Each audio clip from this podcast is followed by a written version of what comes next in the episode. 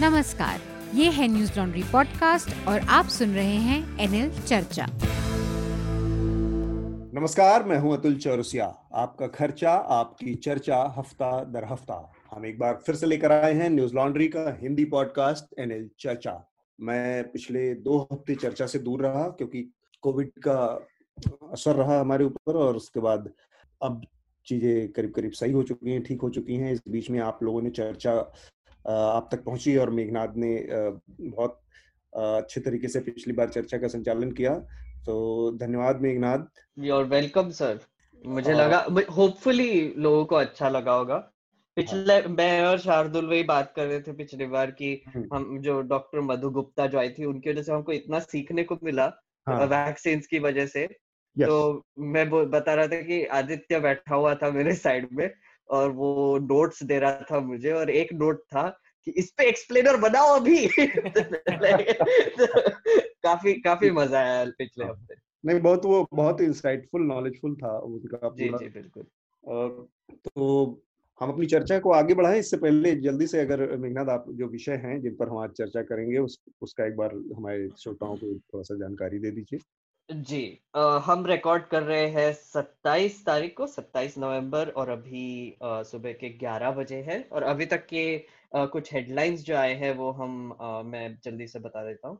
आज हमारा विषय वैसे तो लव जिहाद को लेकर होगा और हमारे जो गेस्ट है आज शांतनु गुप्ता जी। शांतनु आपका स्वागत है वैसे।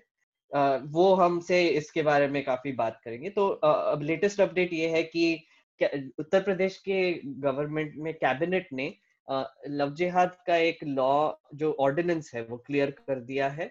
इसमें दस साल की जेल टर्म की बात की गई है और ऊपर से uh, कोई फोर्सफुल कन्वर्जन मैरिज के बाद कोई फोर्सफुल कन्वर्जन हुआ होगा तो वो नल एंड वॉइड डिक्लेयर कर दिया जाएगा। ऐसा वो लॉ में बोला गया है। हालाँकि हमारे पास अभी वो लॉ में एग्जैक्टली exactly क्या है वो बता मुझे पता नहीं है मैंने तो पढ़ा नहीं है। Uh, मेरे पास बस एक 2019 का एक ड्राफ्ट रिपोर्ट है वो एक उसमें एक ड्राफ्ट लॉ था उसी के हिसाब से तो अभी तक तो हम चल रहे हैं पर न्यूज़ रिपोर्ट के हिसाब से काफ़ी उसमें डिटेल्स दिए गए हैं वो उस पर हम बात करेंगे। uh, इसके uh, अलावा अभी फ़िलहाल जब हम ये बात कर रहे हैं तो दिल्ली हरियाणा और पंजाब और दिल्ली के बॉर्डर पर काफ़ी फार्मर्स का एक दिल्ली चलो प्रोटेस्ट शुरू है। वहाँ हम्म। पर अभी तो आपको इमेजेस भी दिखाई दे रहे होंगे कि काफ़ी पुलिस का बंदोबस्त भी है उन्होंने बैरिकेड लगाए। कुछ कुछ तो नेशनल हाईवे में खड्डे खोद कर भी रखे है कोई बड़े बड़े पत्थर लगा दिए। बड़े बड़े पत्थर लगा दिए हैं और वो जो कार्गो के बड़े बड़े कंटेनर्स है वो भी रोड्स ब्लॉक करने के लिए लेकर आए हैं। तो ये काफ़ी कल रात से मैं देख रहा हूँ ये काफ़ी इमेजेस सर्कुलेट हो रहे हैं। और वाटर कैनन और टीयर गैस उस पे काफ़ी उसकी वजह से क्राउड को डिस्पर्स करने की कोशिश भी हो रही है। खबर ये आ रही है कि पुलिस ने सौ से ज़्यादा फार्मर लीडर्स को प्रिवेंटिव कस्टडी में पहले ही ले लिया था हाँ। हरियाणा में और उम्मीद ये है कि दो लाख से ज़्यादा फार्मर्स पंजाब से दिल्ली आ रहे हैं। छब्बीस नवंबर मतलब जो कल कल था वो उनका प्रोटेस्ट शुरू हुआ हम्म। तो उसके बारे में भी थोड़ा सा हम चर्चा करेंगे इसके अलावा डिएगो मैराडोना जो अर्जेंटीना के बहुत बड़े फुटबॉल सॉकर के लेजेंड है वो उनकी उनका देहांत हो गया है साठ साल की उम्र में हम्म। उनके बारे में एक्चुअली अतुल सर बोल रहे कि उनके बारे में भी बात करेंगे। ऐसे मेरा तो कोई कंट्रीब्यूशन नहीं होगा उसमें मैं तो ज़्यादा फॉलो नहीं करता हूँ। पर जब मैं एक मैं बताता हूँ मेरी जब ये खबर आई तो मेरे पापा बहुत अपसेट हो गए थे क्योंकि वो बहुत बड़े फुटबॉल के फैंस है फ़ैन है और उन, उनको बहुत बुरा लगा। तो आई थिंक एवरीवेयर जो भी फुटबॉल के फ़ैन है उनको काफ़ी धक्का पहुँचा है ये इसको इसको लेके। उनको हार्ट फेलियर की वजह से उनका देहांत हो गया। इसके अलावा दो बड़े और खबर आई है देहांत की। एक तो अहमद पटेल जो है कांग्रेस के वरिष्ठ नेता और राज्यसभा के सांसद, उनकी उनकी भी मौत हो गई है दो दिन पहले। और तरुण गोगोई जो है असम के एक्स चीफ मिनिस्टर उनकी, उनका भी देहांत हो गया है। तीन दिन पहले दोनों का देहांत एक्चुअली कोविड और मल्टीपल ऑर्गन फेलियर की वजह से बोला जा रहा है। अहमद पटेल इकहत्तर साल के थे और काफ़ी लोग बोल रहे हैं कि कांग्रेस की काफ़ी स्ट्रैटेजिस्ट मतलब बहुत ही बड़े स्तंभकार थे और काफ़ी स्ट्रैटेजिस्ट के तौर पे सोनिया गांधी को एडवाइस किया करते थे। तो वो भी एक विषय है। इसके अलावा तमिलनाडु और पुदुचेरी में एक काफ़ी साइक्लोन आया है जिसका नाम है निवार। इसमें अभी तक के तीन लोगों की मौत का की खबर आ रही है और हज़ार से ज़्यादा पेड़ जो है वो अप्रूट हो चुके हैं। लो लाइंग एरियाज़ काफ़ी मरून हो चुकी है। होम हम्म। मिनिस्ट्री ने बोला है कि उनको जो भी हेल्प लगेगी वो तुरंत दी जाए। तो इस पर वैसे सब कुछ तो फिर भी कंट्रोल में लग रहा है कोई बहुत ज़्यादा नुकसान ऐसे दिखाई नहीं दे रहा है। एटलीस्ट मानवीय नुकसान नहीं दिखाई दे रहा है। प्रॉपर्टी हाँ. का नुकसान तो ऑब्वियसली हो ही रहा है। आ, पर एक और खबर ये है कि निवार के बाद एक और साइक्लोन एक्सपेक्टेड है नेक्स्ट वीक तक तो अच्छा। उसका भी उसकी भी प्रेपरेशन काफ़ी शुरू है डिजास्टर मैनेजमेंट जब से हमारे यहाँ फंक्शनल हुआ है पिछले पाँच दस सालों में बहुत ही इफ़ेक्टिव तरीके से उसने इस तरह की जो नेचुरल कैलेमिटीज हैं उनसे निपटने में मैं देख रहा हूँ बार बार सक्सेस मिली है जी कंपैरिजन टू आज से 20 साल पहले जो साइक्लोन है इस तरह की जो नेचुरल कैलेमिटीज में हम्म। हमारे यहाँ बचाव कार्य बहुत खराब कंडीशन में थे। जी। तो बाद में भी बहुत अच्छे से नहीं कर पाते लेकिन जैसे उड़ीसा का हुआ हाल फ़िलहाल में या बाढ़ वाला पूरा का पूरा इंसिडेंट हुआ असम से लेके उड़ीसा से लेके बंगाल और बिहार तो डिजास्टर मैनेजमेंट का काम काफ़ी इफ़ेक्टिव हुआ है पिछले दस पंद्रह सालों में नहीं? जी बिल्कुल जी बिल्कुल। और ऊपर से आई थिंक जो हमने नए वेदर वेदर से रिलेटेड जो सैटेलाइट्स भी लॉन्च किए हैं उससे और ज़्यादा एक्यूरेट प्रोडिक्शन भी हो रहे हैं। I think IMD just as as an organisation भी बहुत ज़्यादा इफ़ेक्टिव हो रही है अभी तो it's it's a good thing और जैसे क्लाइमेट चेंज भी आता जा रहा है वैसे ऑब्वियसली ये थ्रेट्स भी बढ़ते जाएँगे। ठीक है। um, इसके अलावा एक छोटी सी खबर ये है कि गवर्नमेंट ने 43 और मोबाइल एप्स जो है चाइना से जो है वो बैन कर दिया इसमें। Alibaba workbench AliExpress Ali tech cache और कैम कार्ड और वी डेट जैसे एप्स भी इंक्लूडेड है। और हाँ. एक थोड़ा सा साइड नोट इसमें ये है कि पबजी वापस आने वाला है। पबजी ने अपना इंडियन सब्सिडियरी खोलने की बात की है और वो अभी जल्द ही आपके पास वापस आएगा। आई थिंक पबजी के साथ अक्षय कुमार हाँ, फौजी का क्या होगा? वो वो भी आएगा सर वो भी आएगा उसमें क्या है वो तो ट्रेलर लॉन्च कर दिया उन्होंने ऑलरेडी तो वो दोनों आई थिंक कंपटीशन बढ़ेगा तो अच्छा है। सो आई थिंक फौजी को और थोड़ा सा फौजी होना पड़ेगा उसके लिए। um, एक और छोटी सी खबर यह है कि पिछले हफ़्ते केरला गवर्नमेंट ने एक बहुत ही घिनौना ऑर्डिनेंस पास कर दिया था जिसमें हाँ. उन्होंने क्रिटिसिज्म के क्रिटिसिज्म को लेकर एक पुलिस केरला पुलिस एक्ट में सेक्शन 118 ए डाल दिया जिसमें कोई भी क्रिटिसिज्म को वो एसेंशियली जेल टर्म पोस्ट को बेसिकली जो जी सोशल मीडिया पोस्ट को क्रिटिकल सरकार की। बहुत ही बहुत ही ब्रॉड सॉर्ट ऑफ़ ऑर्डिनेंस था। उसकी वजह से काफ़ी आउटरीच हुआ। और फिर उन्होंने गवर्नमेंट ने बोला कि नहीं नहीं हम ये इम्प्लीमेंट नहीं करेंगे। फिर जो हमारे अच्छे से लेफ़्ट लीनिंग जो हमारे लोग हैं वो बोले अरे ये सुनते तो है एटलीस्ट पर मैं बोलता हूँ कि अरे यार तुमने विड्रॉ नहीं किया यार। तो फिर बाद में फिर अभी खबर जो लेटेस्ट है वो है कि अब वो विड्रॉ भी करने वाले एक और ऑर्डिनेंस लेने वाले हैं लेकर आने वाले हैं जिसकी वजह से ये नल एंड वॉइड हो जाएगा। तो इम्प्लीमेंट नहीं करना तो पास क्यों किया? एग्जैक्टली exactly, लाइक like, मतलब तुम्हारा इंटेंशन ये है तो, तो फिर लाया क्यों बट ठीक है वो एक चीज़ है ठीक है लॉ इस, इसको दो हिस्सों में देखने की ज़रूरत है मेघनाथ शार्दुल हम्म। कि सरकारें जो होती हैं वो सरकार मतलब पार्टियों में रहना सरकार से बाहर और सरकार में रहना डिफरेंट कैरेक्टरिस्टिक्स हैं। अलग सरकार में रहने के बाद आपको ना तो लेफ़्ट की सरकार में अंतर दिखेगा ना कांग्रेस और की सेंटर की सरकार में और ना बीजेपी की सरकार में। बिल्कुल बिल्कुल। अब अच्छी बात इसमें अगर आप केवल देखना चाहें तो ठीक है कि एक हफ़्ते के अंदर उन्होंने उसको नल एंड वाइट करने का एटलीस्ट सिविल सोसाइटी और उन सब के प्रेशर ग्रुप्स काम कर रहे हैं वहाँ पर हम्म, हम्म, कि आप इस हम्म, तरह के किसी लॉ को पीछे या उस पर हटने के लिए मजबूर कर सकते हैं। और आप सीए जैसे एंटी कॉन्स्टिट्यूशनल लॉ को पास कराकर उसको नाक का इशू भी बना सकते हैं और फिर उससे पीछे नहीं हट सकते। तो ये दो चीज़ें हैं आप किसको किस तरह से देखना चाहते हैं? सरकारों किस के साथ सरकारों का रवैया एक ही जैसा रहता है? उसमें बस एक चीज़ है कि आप थोड़ा प्रो पीपल कंसर्न कैसे दिखा सकते हैं? इतना ही है बस जनता के लिए। बिल्कुल। और एक मतलब इसमें एक छोटी सी अपडेट ये है कि चीफ मिनिस्टर ने कहा है कि अब ये इसमें जो भी अमेंडमेंट्स होंगे वो असेंबली के थ्रू होंगे। तो आई गेस वो असेंबली में भी लेके आएँगे उसके बाद हम देखेंगे क्या होता है। वहाँ पर तो प्रोटेस्ट भी होगा विपक्ष भी बैठेगा हाँ। और बहुत सारी चीज़ें होंगी तो उसको तो पास होना।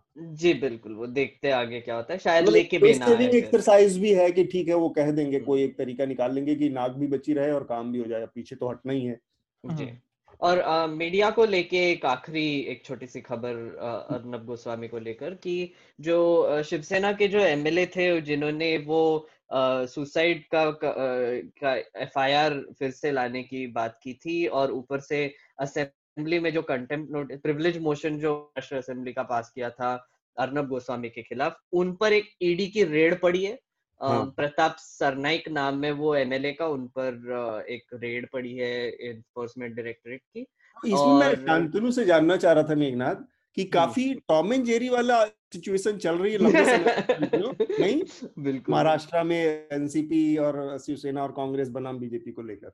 जी बिल्कुल। शांतनु हाँ जी मैं कह रहा हूँ जब वो सरकार ही बनी थी देखिए वो टॉम एंड जेरी टाइप की सरकार थी तो लगता है अगर जब तक नहीं चल पाएगी क्योंकि मैंने तो खुद देखा है कि शिवसेना के पोस्टर में मोदी जी थे हर जगह उन्होंने एक एक के नाम पे चुनाव लड़ा फिर मुख्यमंत्री के लालच में उधर दूसरे पाले में चले गए। हम्म, और सामना में उनके लेख देख लें और सोनिया गांधी को उनको इंग्लिश में ट्रांसलेशन बता दें तो सोनिया गांधी तिलमिला के वोट उठेंगी तो सामने में क्या क्या लेख लिखे हैं उन्होंने। आई थिंक सरकारी टॉम एंड जेरी की है जब तक चलेगी मुझे लगता है वैसे ही चलेगी।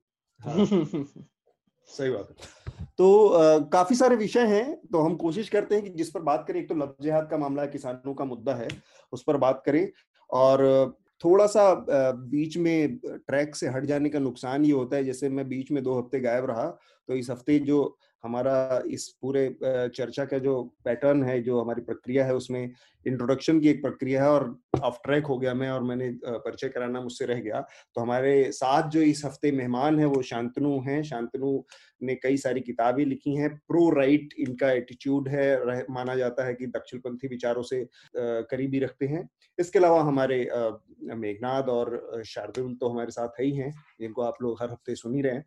तो इनके साथ हम आज की चर्चा को बढ़ाएँगे। सबसे पहले जो लफ्जहात का मुद्दा है उस पर जाए। उससे पहले मेघनाथ ने जो भी कह दिया तो मैं उसको संक्षेप में थोड़ा सा उस पर बात करना चाहूँगा। शांतनु और शाह की बात कम से कम इस पर ले ली जाए। मैराडोना के मुद्दे पर। मैराडोना असल में एटीज के का, का जो दशक है उसमें उस दौर की बहुत ज़बरदस्त एक फिनोमिना थे। एक। परिघटना माने जाते थे और अपने अकेले दम पर उन्होंने जो 86 का वर्ल्ड कप था, उसको जिताया था। लेकिन जो पीढ़ी जवान हुई है या जो जिस पीढ़ी ने होश संभाला है उस दौर में, वो क्योंकि एटीज का दशक हिंदुस्तान के लिहाज से बहुत चीज़ों के डिग्रेड होने का, नीचे गिरते जाने का, गड्ढे में जाने वाला दौर है।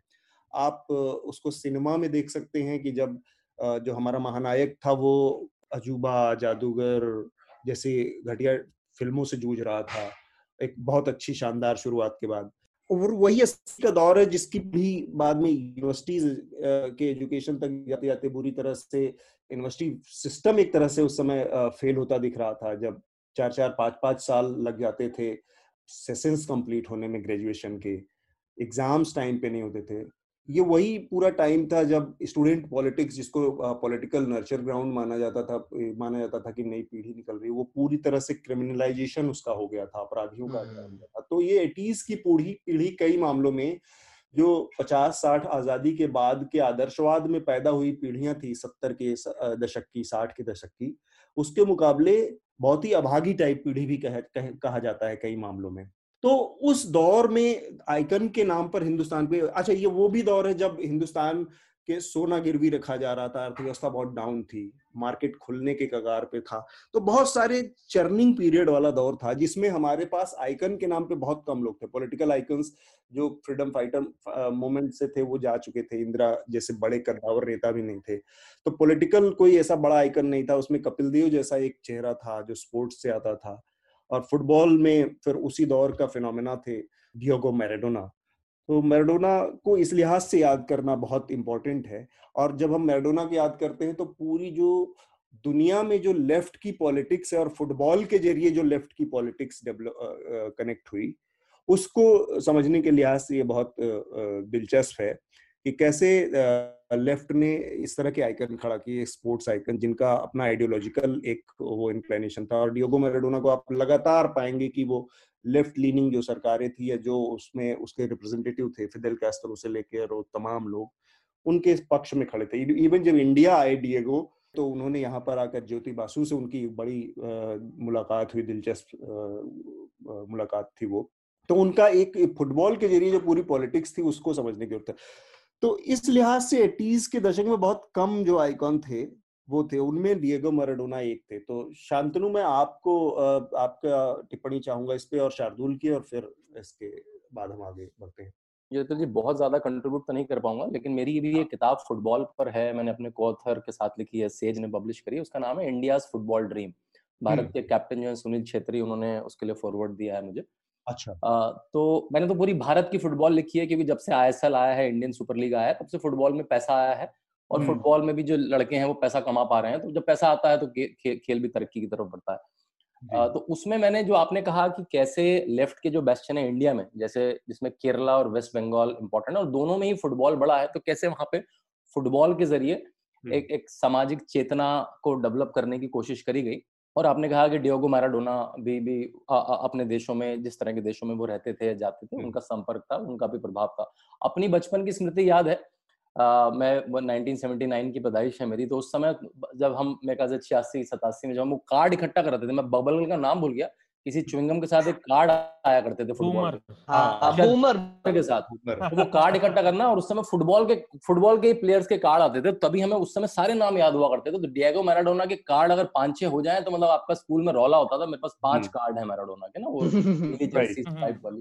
लेकिन आप जो आपने जो पॉलिटिकल कमेंट्री करी वो बड़ी इंटरेस्टिंग थी कि कैसे जो लेफ़्ट के जो बैस्टन है वेस्ट बंगाल और केरला और मैंने बल्कि पूरी किताब में 40 परसेंट ही कंट्रीब्यूशन है मेरा 60 परसेंट कॉन्ट्रीब्यूशन जो फुटबॉल का बिल्कुल टेक्निकल कॉन्ट्रीब्यूशन है वो है। मेरा तो उसका जो सामाजिक जो पॉलिटिकल रचना फुटबॉल के, के अराउंड हुई है खासकर वेस्ट बंगाल में कैसे क्लब की मेंबरशिप्स एक बड़ी सैक्रोसेंट चीज़ है और अगर मैं अगर मोहम्मदन यूनाइटेड का का कार्ड होल्डिंग मेंबर हूँ तो मेरा बेटा उसी का रहेगा नहीं तो मतलब घर में तलवारें खिंच जाएँगी। इस तरह की मेंबरशिप मोहन बागान से लेकर और क्लब्स की रही वेस्ट बंगाल में। और किस तरह से उसमें एक कुछ इलीट क्लब माने जाते थे कुछ थोड़े बोजुआ टाइप के कि भाई ये तो ये तो थोड़ा जमीनी स्तर के क्लब हैं। इस तरह से एक स्ट्रेटिफिकेशन था उन क्लब्स में भी और आज भी है वो।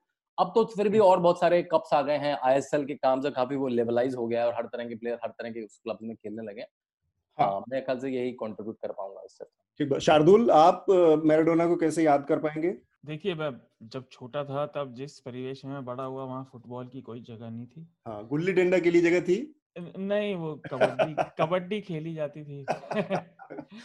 तो पर आ, मुझे याद है क्योंकि मेरे अंदर कीड़ा है कुछ कुछ पढ़ते रहने का तो हाँ. मुझे याद है कि जब मैंने 1982 वर्ल्ड कप के फीफा के बारे में पढ़ा था तो पेले ने भी कहा था कि उससे पहले पेले का भी ये हो गया था क्योंकि हमने पेले का नाम सुना था हाँ वही है कि पहले सत्तर के दशक के लोगों के लिए थे तो अब नया नए आइकन की खोज बहुत तेज़ी से चल रही थी हाँ और 1966 में पहले ने कहा था वो नहीं खेलेंगे क्योंकि हाँ, नहीं। थोड़े अश्वेत लोगों के खिलाफ या साउथ अमेरिकन देशों के लोगों के खिलाफ रेफरी फाउल नहीं देते थे यूरोपियन हम्म, हम्म, और हम्म। इस आपको याद होगा वो 1982 वर्ल्ड कप जो मैंने बोला उसमें जीको की कमीज भी शायद फाड़ दी थी हाँ। इटली के किसी एक प्लेयर ने हाँ। खैर तो मैराडोना के खिलाफ इतने फाउल हुए थे और पेले ने भी कहा था वो नहीं कर पाएँगे मैराडोना के लिए कुछ उसमें कि नहीं नहीं जितना उसकी तारीफ़ हो रही है उतना है नहीं लेकिन हाँ, वो मैराडोना ने पेले ने कभी भी मतलब एक अजीब सी विडंबना थी कि पेले कभी भी खुले मन से उन्होंने रिकॉग्निशन नहीं दी मैराडोना को। देखिए उनके जो भी कारण रहे हो हम उसकी बात नहीं कर रहे मैं तो ये कह रहा हूँ उन्नीस का वर्ल्ड कप उस सबके खिलाफ हम्म। मैराडोना ने अपने बारे में कर दिया था। वो वर्ल्ड कप आप देखें तो लगता है बस वो मैराडोना के लिए बिल्कुल। और उसके बाद फिर रूल जो थे मुझे यहाँ तक याद है उन्नीस सौ अट्ठानवे में फिर रूल सुधार हुए मार्च में फीफा के लोगों ने कहा था कि अब करा जाए ये ऐसे नहीं चल सकता और। क्योंकि मैराडोना मशहूर होते जा रहे थे जो आप कह रहे हैं ना कि और भी राजनीतिक स्तर पे और वैचारिक स्तर। पर। तो वो एक उम्मीद की तरह थे कि सारे सारे अपने रास्ते की अड़चनों के साथ कैसे बिल्कुल शिद्दत से लड़ा जाए। जी, वही है और मैं छोटा था पर जो लोग बड़े हैं जैसे आप हैं और और बड़े आयु में बड़े लोग उनके लिए वो आइकन रहे होंगे निसंदेह हम्म, हम्म। तो और भी कई लिहाज से मतलब अपने फन में भी एक तो होता है कि एक बड़ा आइकन बन जाना दूसरा। इसमें सर एक और एक और एक्चुअली इंटरेस्टिंग चीज़ हुई थी आई थिंक ये बहुत इंपॉर्टेंट है और uh, मैं वही पढ़ रहा था कहीं पे हाँ. कि आई थिंक 1982 में इंडिया में बड़ी तौर पर कलर टीवी आया था। हाँ. तो ये जो वर्ल्ड कप था ये पहला कलर टीवी पर दिखाने वाला वर्ल्ड कप भी था। तो वो वर्ल्ड कप वो कलर टीवी के साथ ही शुरुआत हुई थी यहाँ पे एशियन गेम्स हुए थे।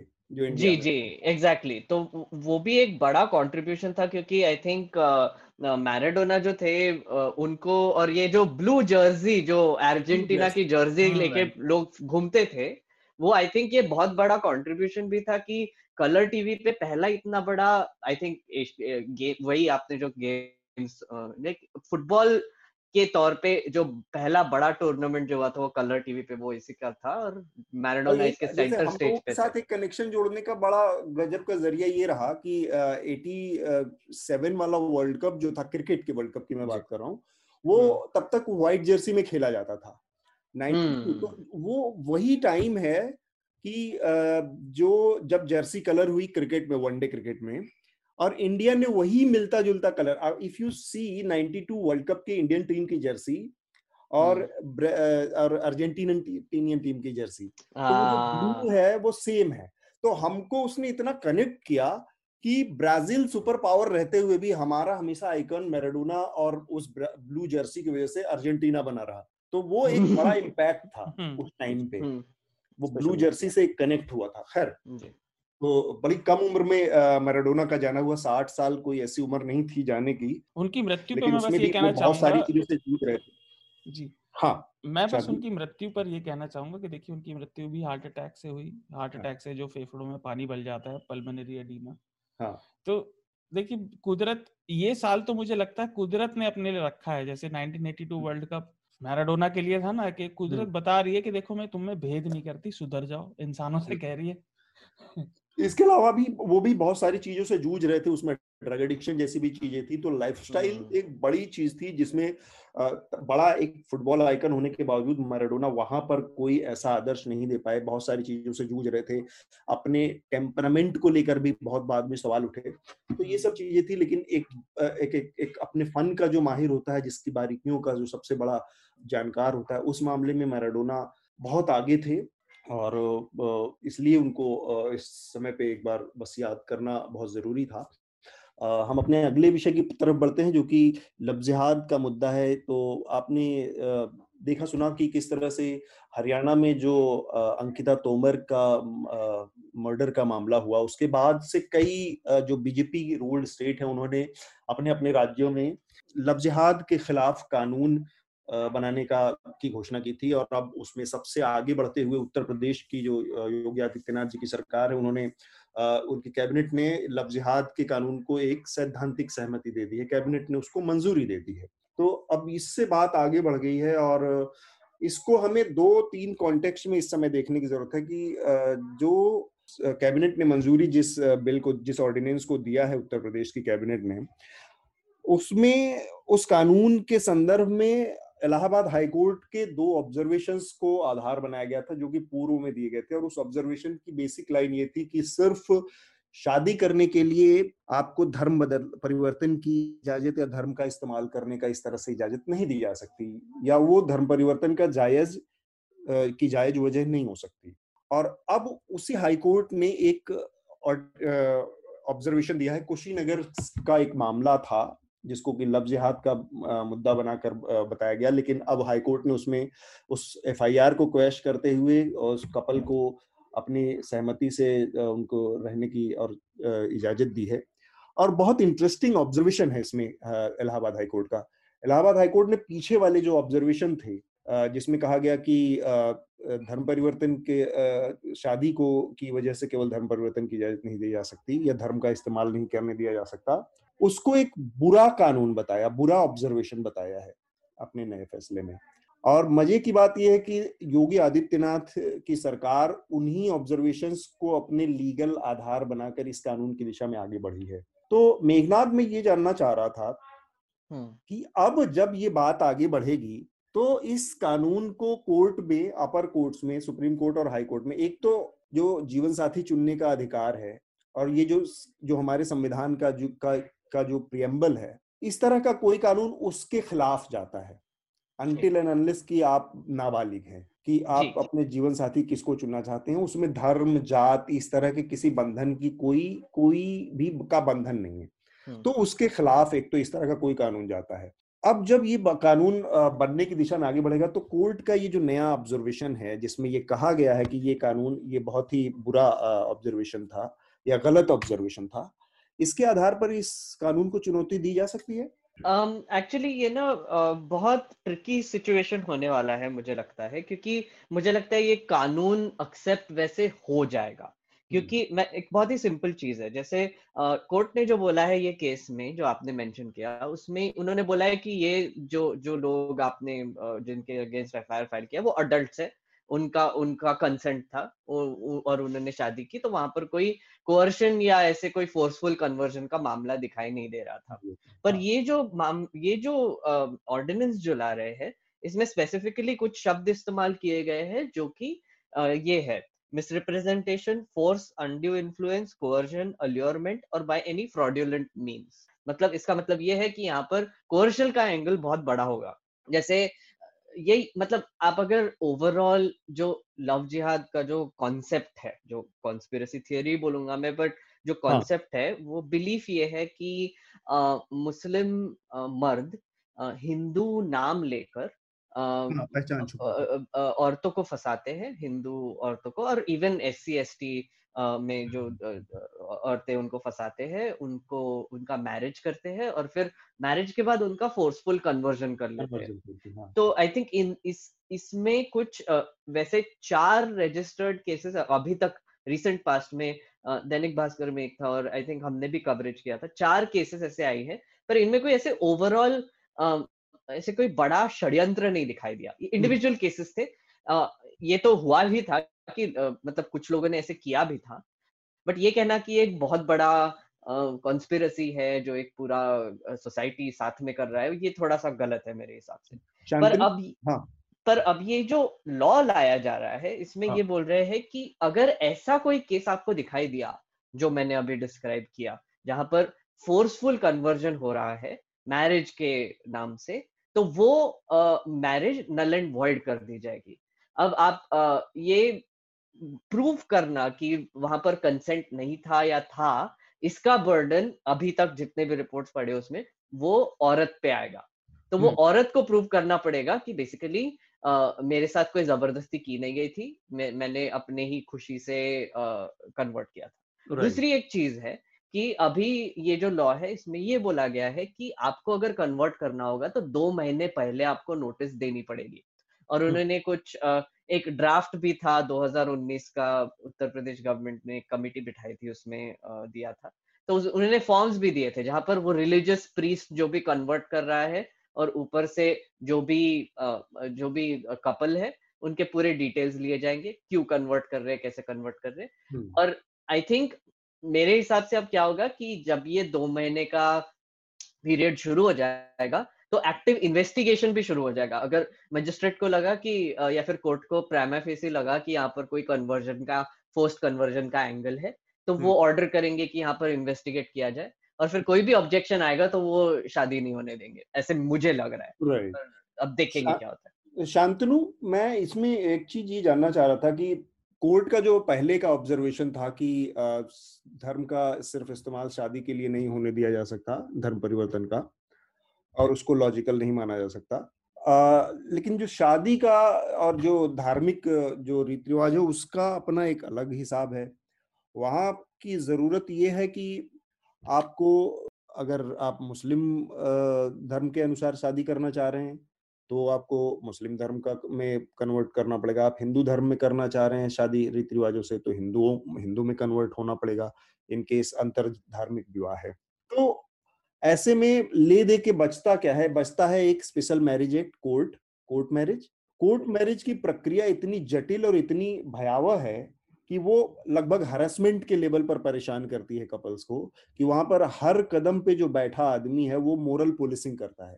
हम्म। तुमको ये नहीं करना चाहिए तुमको अपने माँ बाप की इज़्ज़त का ख्याल है कि नहीं ये वो हर आदमी वहाँ पे हरेसमेंट करता है।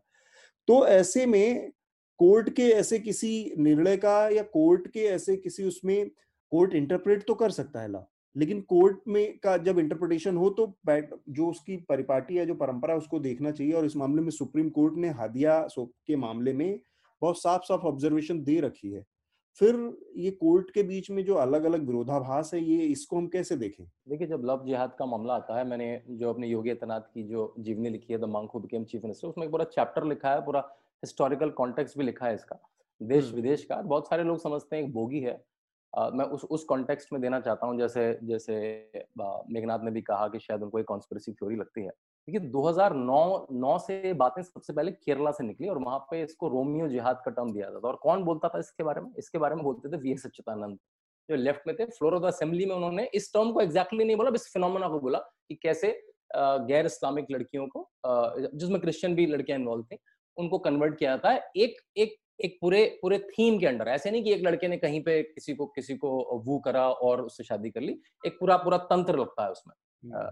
फिर ऐसा ही ओमन चांडी ने कहा 2012 में Kerala Kerala Catholic bishop council के बहुत सारे लिटरेचर हैं जिन्होंने नंबर दिए तीन हज़ार लड़कियाँ इस साल में चार हज़ार लड़कियाँ इस साल में नंबर पूरे दिए केरला कैथोलिक बिशप काउंसिल में। और मेरे हिसाब से इनका किसी से भी भाजपा से आरएसएस से मतलब नहीं था। वो इसे रोमियो जुहाद बोलते थे।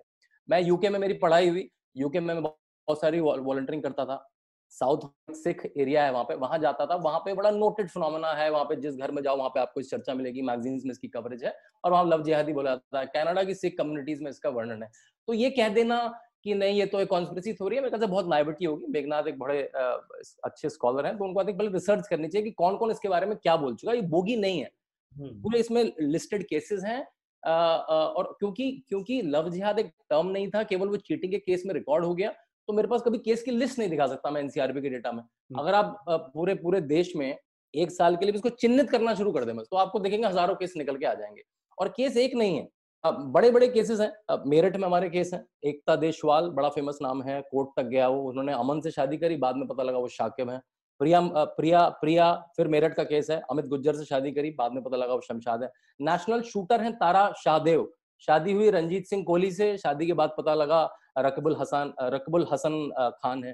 तो ऐसे मल्टीपल केसेस है मैं तो आपको कुछ कुछ केस बता रहा हूँ तो पहले नहीं, आपने ये आप ये बता रहे हैं तो मैं यहाँ पे आपको बता दूँ ये ये मामला जो था इसमें साफ़ हो चुका है उन्होंने अपनी मर्ज़ी से शादी की थी और बाद में परिवार के दबाव में उन्होंने ये बयान दिया कि क्योंकि हाँ देखिए मैं पहले आपको ये बता रहा हूँ कि ऐसे बहुत सारे मामले हैं जहाँ पर आप एक केस नहीं लेकिन आप इस तरह से घालमेल मत कीजिए तो उससे क्या होगा कि लोगों को मैसेज ये जाएगा कि वास्तव में इस ये मामला ऐसा मामला था ये मामला वैसा ही। है मामला देखिए जो ये ये जो होता है कि दबाव में बोला ना अब किसने किससे कहा दबाव में बोला किसने किसके सर पे बंदूक रखी कि दबाव में ये स्टेटमेंट देना है वो स्टेटमेंट देना है दैट्स ओपन फॉर डिस्कशन वो तो स्टार्टिंग में आपने भी कहा कि सीए एंटी कॉन्स्टिट्यूशनल है। अच्छा आपको ज़्यादा पता है सुप्रीम कोर्ट को नहीं पता। उसने आज तक नहीं बोला एंटी कॉन्स्टिट्यूशनल आप सुप्रीम कोर्ट ने आज तक उसकी सुनवाई की भी डेट नहीं दी है। तो अगर प्राइमा फेसी देता अगर इतना एंटी कॉन्स्टिट्यूशनल होता तो प्राइमा फेसी पहले से सो मोटो देता। सुप्रीम कोर्ट तो सो मोटो बांट रहा है आजकल। सो मोटो कहाँ बांट रहा है? सुप्रीम कोर्ट क्या कर रहे हैं? हम उसके कोर्ट्स की कोर्ट्स की जितनी एक्स्ट्रा एक्स्ट्रा जुडिशियल लेजिस्लेशन चल रहा है तो आपको भी मालूम है उस पर लेख आ चुके हैं सुप्रीम कोर्ट के कंडक्ट पे सवाल उठाने के लिए हम यहाँ नहीं बैठे हैं। सुप्रीम कोर्ट काम कर रहा है उस पर बहुत सारे लोग बहुत तरीके के सवाल उठा रहे हैं मैं मैं मैं मैं ये कह रहा हूँ कि अगर आप कह रहे हैं ये एंटी कॉन्स्टिट्यूशनल है तो मेरा तर्क भी उतना ही कॉन्स्टिट्यूशनल है जितना आपका सी एंटी कॉन्स्टिट्यूशनल तर्क है जो आपने स्टार्टिंग में आपने उसमें धीरे से सरका दिया था। नहीं तो फिर आप ये रखने जैसे आपने मेघनाथ को जैसे आपने मेघनाथ को चुपचाप कर रखने दिया जैसे देखिए देखिए आपने मेघनाथ को चुपचाप कर रखने दिया मुझे तर रखने दीजिए। नहीं नहीं नहीं कहा कॉन्स्पिरेसी थ्योरी आपने सुन लिया उसको। शांति एक सेकंड मेरी बात सुन लीजिए। जी। आपने कहा ना कि आपके बात आपके हिसाब से उतनी कॉन्स्टिट्यूशनल है जितनी मेरी बात। एग्जैक्टली हंड्रेड परसेंट आप सही बात कह रहे हैं। हाँ फिर आप उसमें ये तर्क मत भिड़ाइए कि आप सुप्रीम कोर्ट से ज़्यादा जानकार हैं। क्योंकि आपने कहा ना आपने कहा ना एंटी कॉन्स्टिट्यूशन आपने सीए को बैठे बैठे एंटी एक एक लॉ जो लोकसभा पास करती है राज्यसभा पास करती है। आप उसे अपने आप अपने से पॉडकास्ट में एंटी कॉन्स्टिट्यूशन के निकल जाएँगे तो मैं नहीं बचने दूँगा आपको ना। अरे आप, तो आप फिर आप ये मत के मैं वही कह रहा हूँ ना फिर आप कौन? ज़्यादा जानकार कम जानकार ये वो फैसला कोर्ट के ऊपर छोड़ दीजिए। हाँ, आप तो अपनी बात कोर्ट ने नहीं मानता। कोर्ट अगर इतना बड़ा देखिए बड़ा लॉ है वो सिटीजनशिप का लॉ है बहुत बहुत फंडामेंटल लॉ है। अगर वो होता तो कोर्ट में पर, पर, पक्का सोमोटो कॉग्निजेंस लेकर दे देता कि ये तो एंटी कॉन्स्टिट्यूशन है। एक साल आपको लगता है ना मुझे लगता है कि कोर्ट पता नहीं क्यों किस दबाव में क्यों नहीं उसकी सुनवाई नहीं कर रहा है। मेरा इंटरप्रिटेशन ये है। तो तो आप ये कहना चाह रहे हैं कि कोर्ट कोर्ट सरकारों के दबाव में काम करती तो इस पे ये तो बहुत बड़ी चर्चा है कि कोर्ट सरकारों के दबाव में काम कर रही ये कोई छुपी हुई चर्चा है क्या? ये तो चर्चा तमाम लोग कर ही रहे हैं। पता नहीं आपके आपके आपके पिछवाड़े में मतलब आप कि के इतने जागरूक नागरिक हैं आप इतने जागरूक नागरिक हैं आप हर हाँ। दिन टेलीविज़न डिबेट बहस और विचारों के स्तर पर पार्टिसिपेट करो। आपको पता ही नहीं सुप्रीम कोर्ट के बारे में किस तरह की बातें हो रही है। बात तो आप कुछ भी कर लीजिए बात तो आप अब आप आपकी जैसी ये नुक्कड़ की चर्चा है कि ऐसी एंटी कॉन्स्टिट्यूशन ऐसी चर्चा कोई कर ले कौन मना करेगा क्या? भारत में अभिव्यक्ति की स्वतंत्रता कुछ भी चर्चा कर लीजिए हँसी मज़ाक का कोई डिबेट में थो ना स्पेस आप कुछ भी बोल दिए सी एंटी कॉन्स्टिट्यूशन बोल के निकल जाए राज्यसभा लोकसभा पास कर तो आप उसका विरोध करिए ना आप उसका विरोध करिए आप अपने तर्क दीजिए कि नहीं वो पूरी तरह से कॉन्स्टिट्यूशनल है। कोर्ट तो फैसला मैंने देना होगा कम से कम सौ से ज़्यादा डिबेट करी उस पर। मैं शाहीन बाग में मेरी लिंचिंग भी होने वाली थी। मैं राहुल कनवल की इंडिया डिबेट के जब मैंने बोलना शुरू करा वहाँ पे जो इतना एंटी कॉन्स्टिट्यूशनल स्पेस था सुप्रीम कोर्ट ने कह भी दिया कि वो स्पेस एंटी कॉन्स्टिट्यूशनल था। चलिए हम डिबेट पे वापस आते हैं। तो पहले तो ये ये समझ पाना स्कॉलर्स को कि ये एक फिनोमेना है जिसको लेफ़्ट के लीडर्स ने कहा कांग्रेस के लीडर्स ने कहा क्रिश्चियन एसोसिएशन ने कहा यूके से लेकर कनाडा तक इसकी चर्चा होती है बहुत सारे मल्टीपल केसेस हैं। अगर आप एनसीआरबी में डेटा रिकॉर्ड करना है तो आपको हज़ारों केस मिलेंगे। अब आता है कि कोर्ट जब इसका कानून बनाएँगे तो इसमें क्या क्या ऐसी चीज़ें होंगी कि उसको कैसे कैसे पता कैसे किया जाए? तो ऐसे देखिए यहाँ पे ये बहुत सारे लोग कंफ्यूज करते हैं और अपने तर्क को बड़ा करने की कोशिश करते हैं कि इंटरफेथ मैरिज के अगेंस्ट है। इंटरफेथ मैरिज के अगेंस्ट में कोई नहीं है। अगर हम्म। शाहरुख खान गौरी से शादी करते हैं दोनों का कंसेंट है तो किसी को कोई दिक्कत नहीं है। यहाँ पे बात है यहाँ पे अपनी एक छुपी आइडेंटिटी से एक न्यूट्रल नाम रख के एक हिंदू नाम रख के अगर आप हिंदू लड़की को पटाते हैं और बाद में पता लगता है कि आप मुसलमान हैं और आपको लड़की को कन्वर्ट करने की कोशिश करते हैं तो जहाँ पे शादी मात्र कन्वर्ट करने के लिए करी जाती है कोर्स करने के लिए कोर्स कोर्शन किया था केवल उस तरह के केसेस को। हाँ ये हो सकता है ऐसे बहुत सारे लॉ हैं जहाँ पे आइडेंटिफाई करना मुश्किल होता है जैसे एस सी एस टी का लॉ है कि क्या मैंने जाति सूचक शब्द बोला केवल वो व्यक्ति ही बता सकता है ऐसे बहुत सारे लॉ हैं जहाँ पता करना मुश्किल होता है शायद ये भी उस, उस उसकी कैटेगरी में आएगा जहाँ पुलिस के लिए इन्वेस्टिगेशन और कोर्ट के लिए तकरीर करना मुश्किल होगा। तो लेकिन अगर कोर्ट के लिए कोई चीज़ मुश्किल है और पुलिस के लिए कोई चीज़ मुश्किल है तो उस पर लॉ नहीं बनेगा तो ये भी तर्क नहीं है। तो हाँ उस उस श्रेणी में ये भी आता है कि इसे पता करना मुश्किल होगा लेकिन जहाँ पे भी कोर्शन है इंटरफेथ मैरिजेस की जो बिल्कुल एडल्ट कंसेंटिंग एडल्ट के बीच में इंटरफेथ मैरिज है उसके में कोई कमेंट्री नहीं कर रहा है तो इसलिए उससे कंफ्यूज करने की कोशिश अगर कोई कर रहा है तो आप भी उसको रोकें। यहाँ पे केवल यह है कि अगर एक एक गलत आइडेंटिटी के साथ गलत आइडेंटिटी के साथ लड़का जा रहा है। और उसका पर्पज केवल एकमात्र पर्पज है लड़की को इस्लाम में कन्वर्ट करना वहाँ के लिए लॉ बनाया जा रहा है उसमें जैसा मेघनाथ ने अच्छा, कहा एक- मैरिज को नल वाइट किया जाएगा फाइन दिया जाएगा। रहा था। शांतनु एक छोटा सा सवाल मैं पूछना चाह रहा था कि एक आदमी वो धर्म से परे कोई भी हो सकता है वो हिंदू धर्म हिंदू लड़का मुस्लिम लड़की भी हो सकती है मुस्लिम लड़का हिंदू लड़की भी कोई भी हो सकता है। जी। एक आदमी अपनी पहचान छुपाकर अ, किसी से अफेयर हुआ कुछ रिश्ते उनके बने आगे बढ़े और बात शादी ब्याह के भरोसे तक आ गई।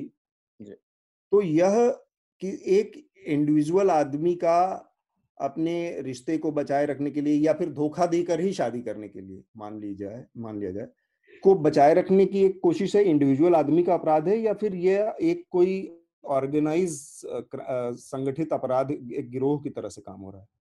क्योंकि ऐसा फिनोमेना पाया गया। अगर आप अगर आप वी एस जैसे एक एक मुझे कोई कानूनी मैं ये केवल उदाहरण नहीं। एक मुझे कोई कानूनी जहाँ पर कनेक्शन हुआ हो कि ये इस तरह से हुआ था और इसमें इन लोगों के ये ऑर्गेनाइजेशन इन्वॉल्व हैं। एक कोई कन्विक्शन बताइए मुझे। ना देखिए वही मैंने आपसे कहा। जैसे हम यही बात है। दिक्कत यहीं पे आती है कि आप लोग इतनी सारी चीज़ें हवा में करते हैं। आप हाँ, प्रश्न पूछ के उत्तर भी खुद ही दे लेंगे तो आप अकेले ही चला लीजिए बैठ के ना? तो फिर तो आप अकेले ही चला लीजिए।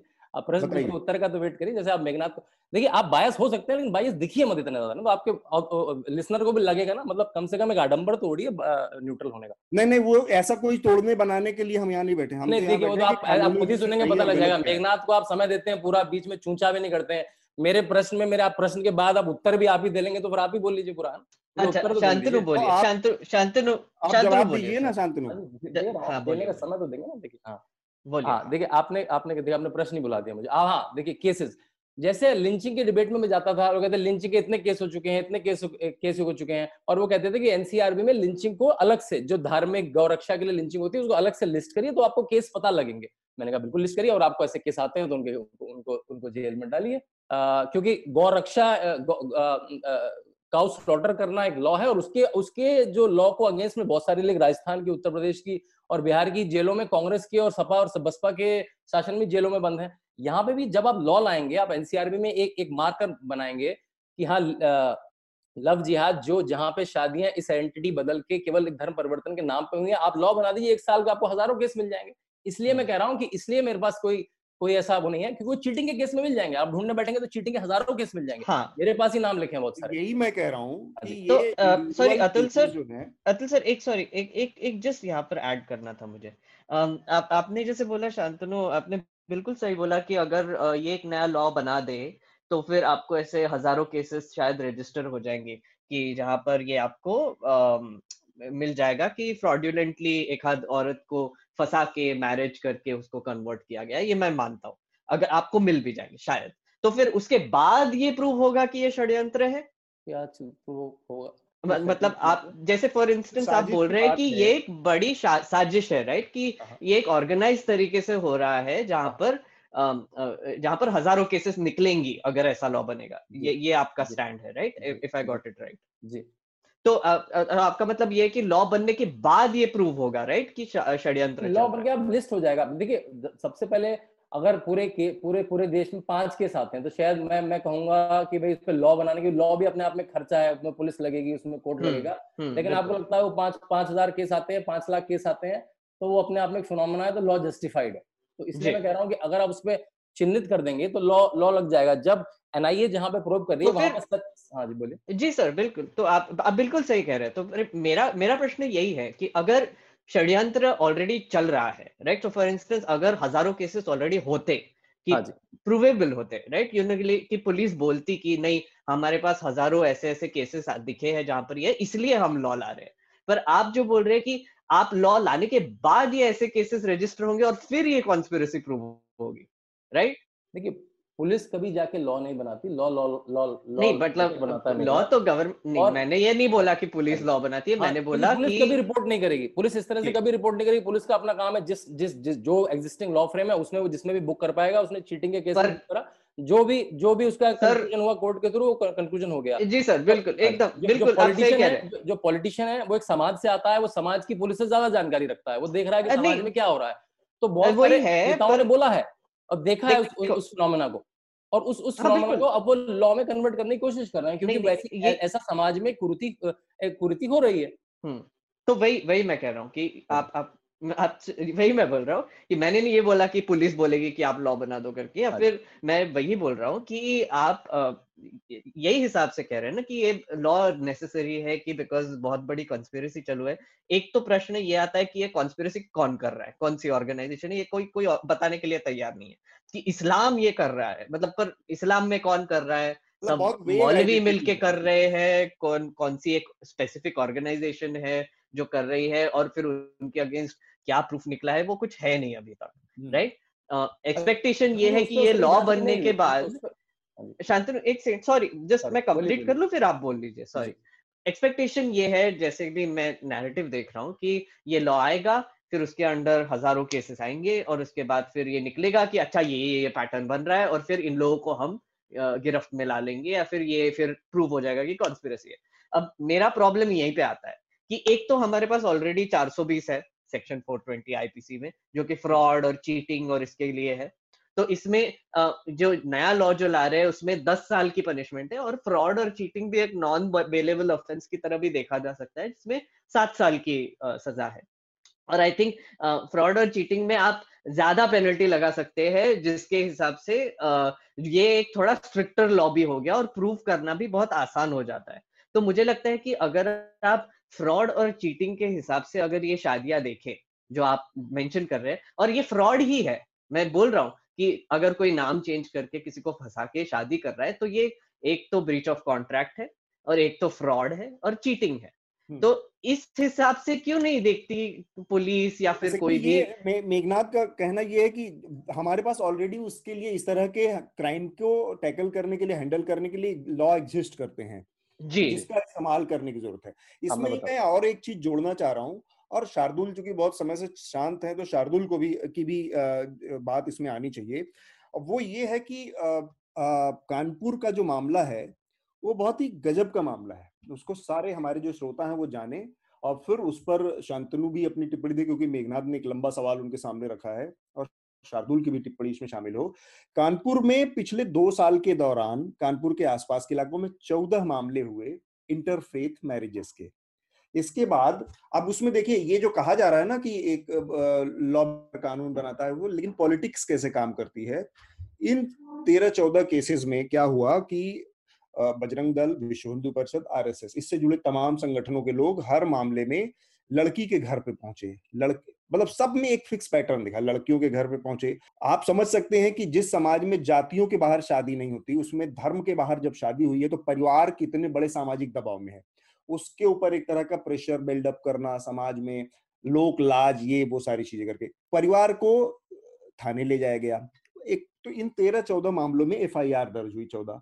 इसके बाद उत्तर प्रदेश सरकार की तरफ़ से वहाँ के कानपुर के आईजी और जो भी मंडलायुक्त हैं उन लोगों ने, वहाँ पर एक एसआईटी का गठन हुआ। उस एसआईटी की रिपोर्ट पिछले हफ़्ते आ गई। अब उस एसआईटी की रिपोर्ट बहुत दिलचस्प है जानना, क्योंकि ये जो पूरी कहानी बताई जाती है ना, मैं इसीलिए कहता हूँ कि ये जो बैंक्रप्सी है आइडियाज़ की, वो आपको इस तरह के कानूनों की तरफ़ ले जाती है। जब आपके सामने बेरोजगारी बहुत भयानक है, किसानों की बहुत सारी समस्याएँ हैं, आप कोरोना जैसी चीज़ से उलझ के जूझ रहे हैं, और उससे निपटने के बजाय आपकी प्रायोरिटी क्या है? कि लव जिहाद से लड़ रहे हैं आप। और उस लव जिहाद में जिसमें कानपुर एसआईटी की रिपोर्ट कहती है कि चौदह में से ग्यारह मामले ऐसे पाए गए जिसमें कुछ न कुछ अपराध हुए थे, लेकिन ना तो उसमें हमें कहीं कोई साजिश मिली, ना कहीं कोई विदेशी फंडिंग मिली, ना किसी ऐसे ऑर्गेनाइजेशन का लिंक मिला। पीएफआई जैसे संगठन जिनका ये ज़िक्र करते हैं कि टेरर लिंक वाले। तीन मामले ऐसे थे जिसमें कि कपल्स ने सामने सामने आगे सहमति दे दी कि हम अपनी मर्ज़ी से रह रहे हैं, एडल्ट कपल हैं, उनका कोई मामला नहीं था।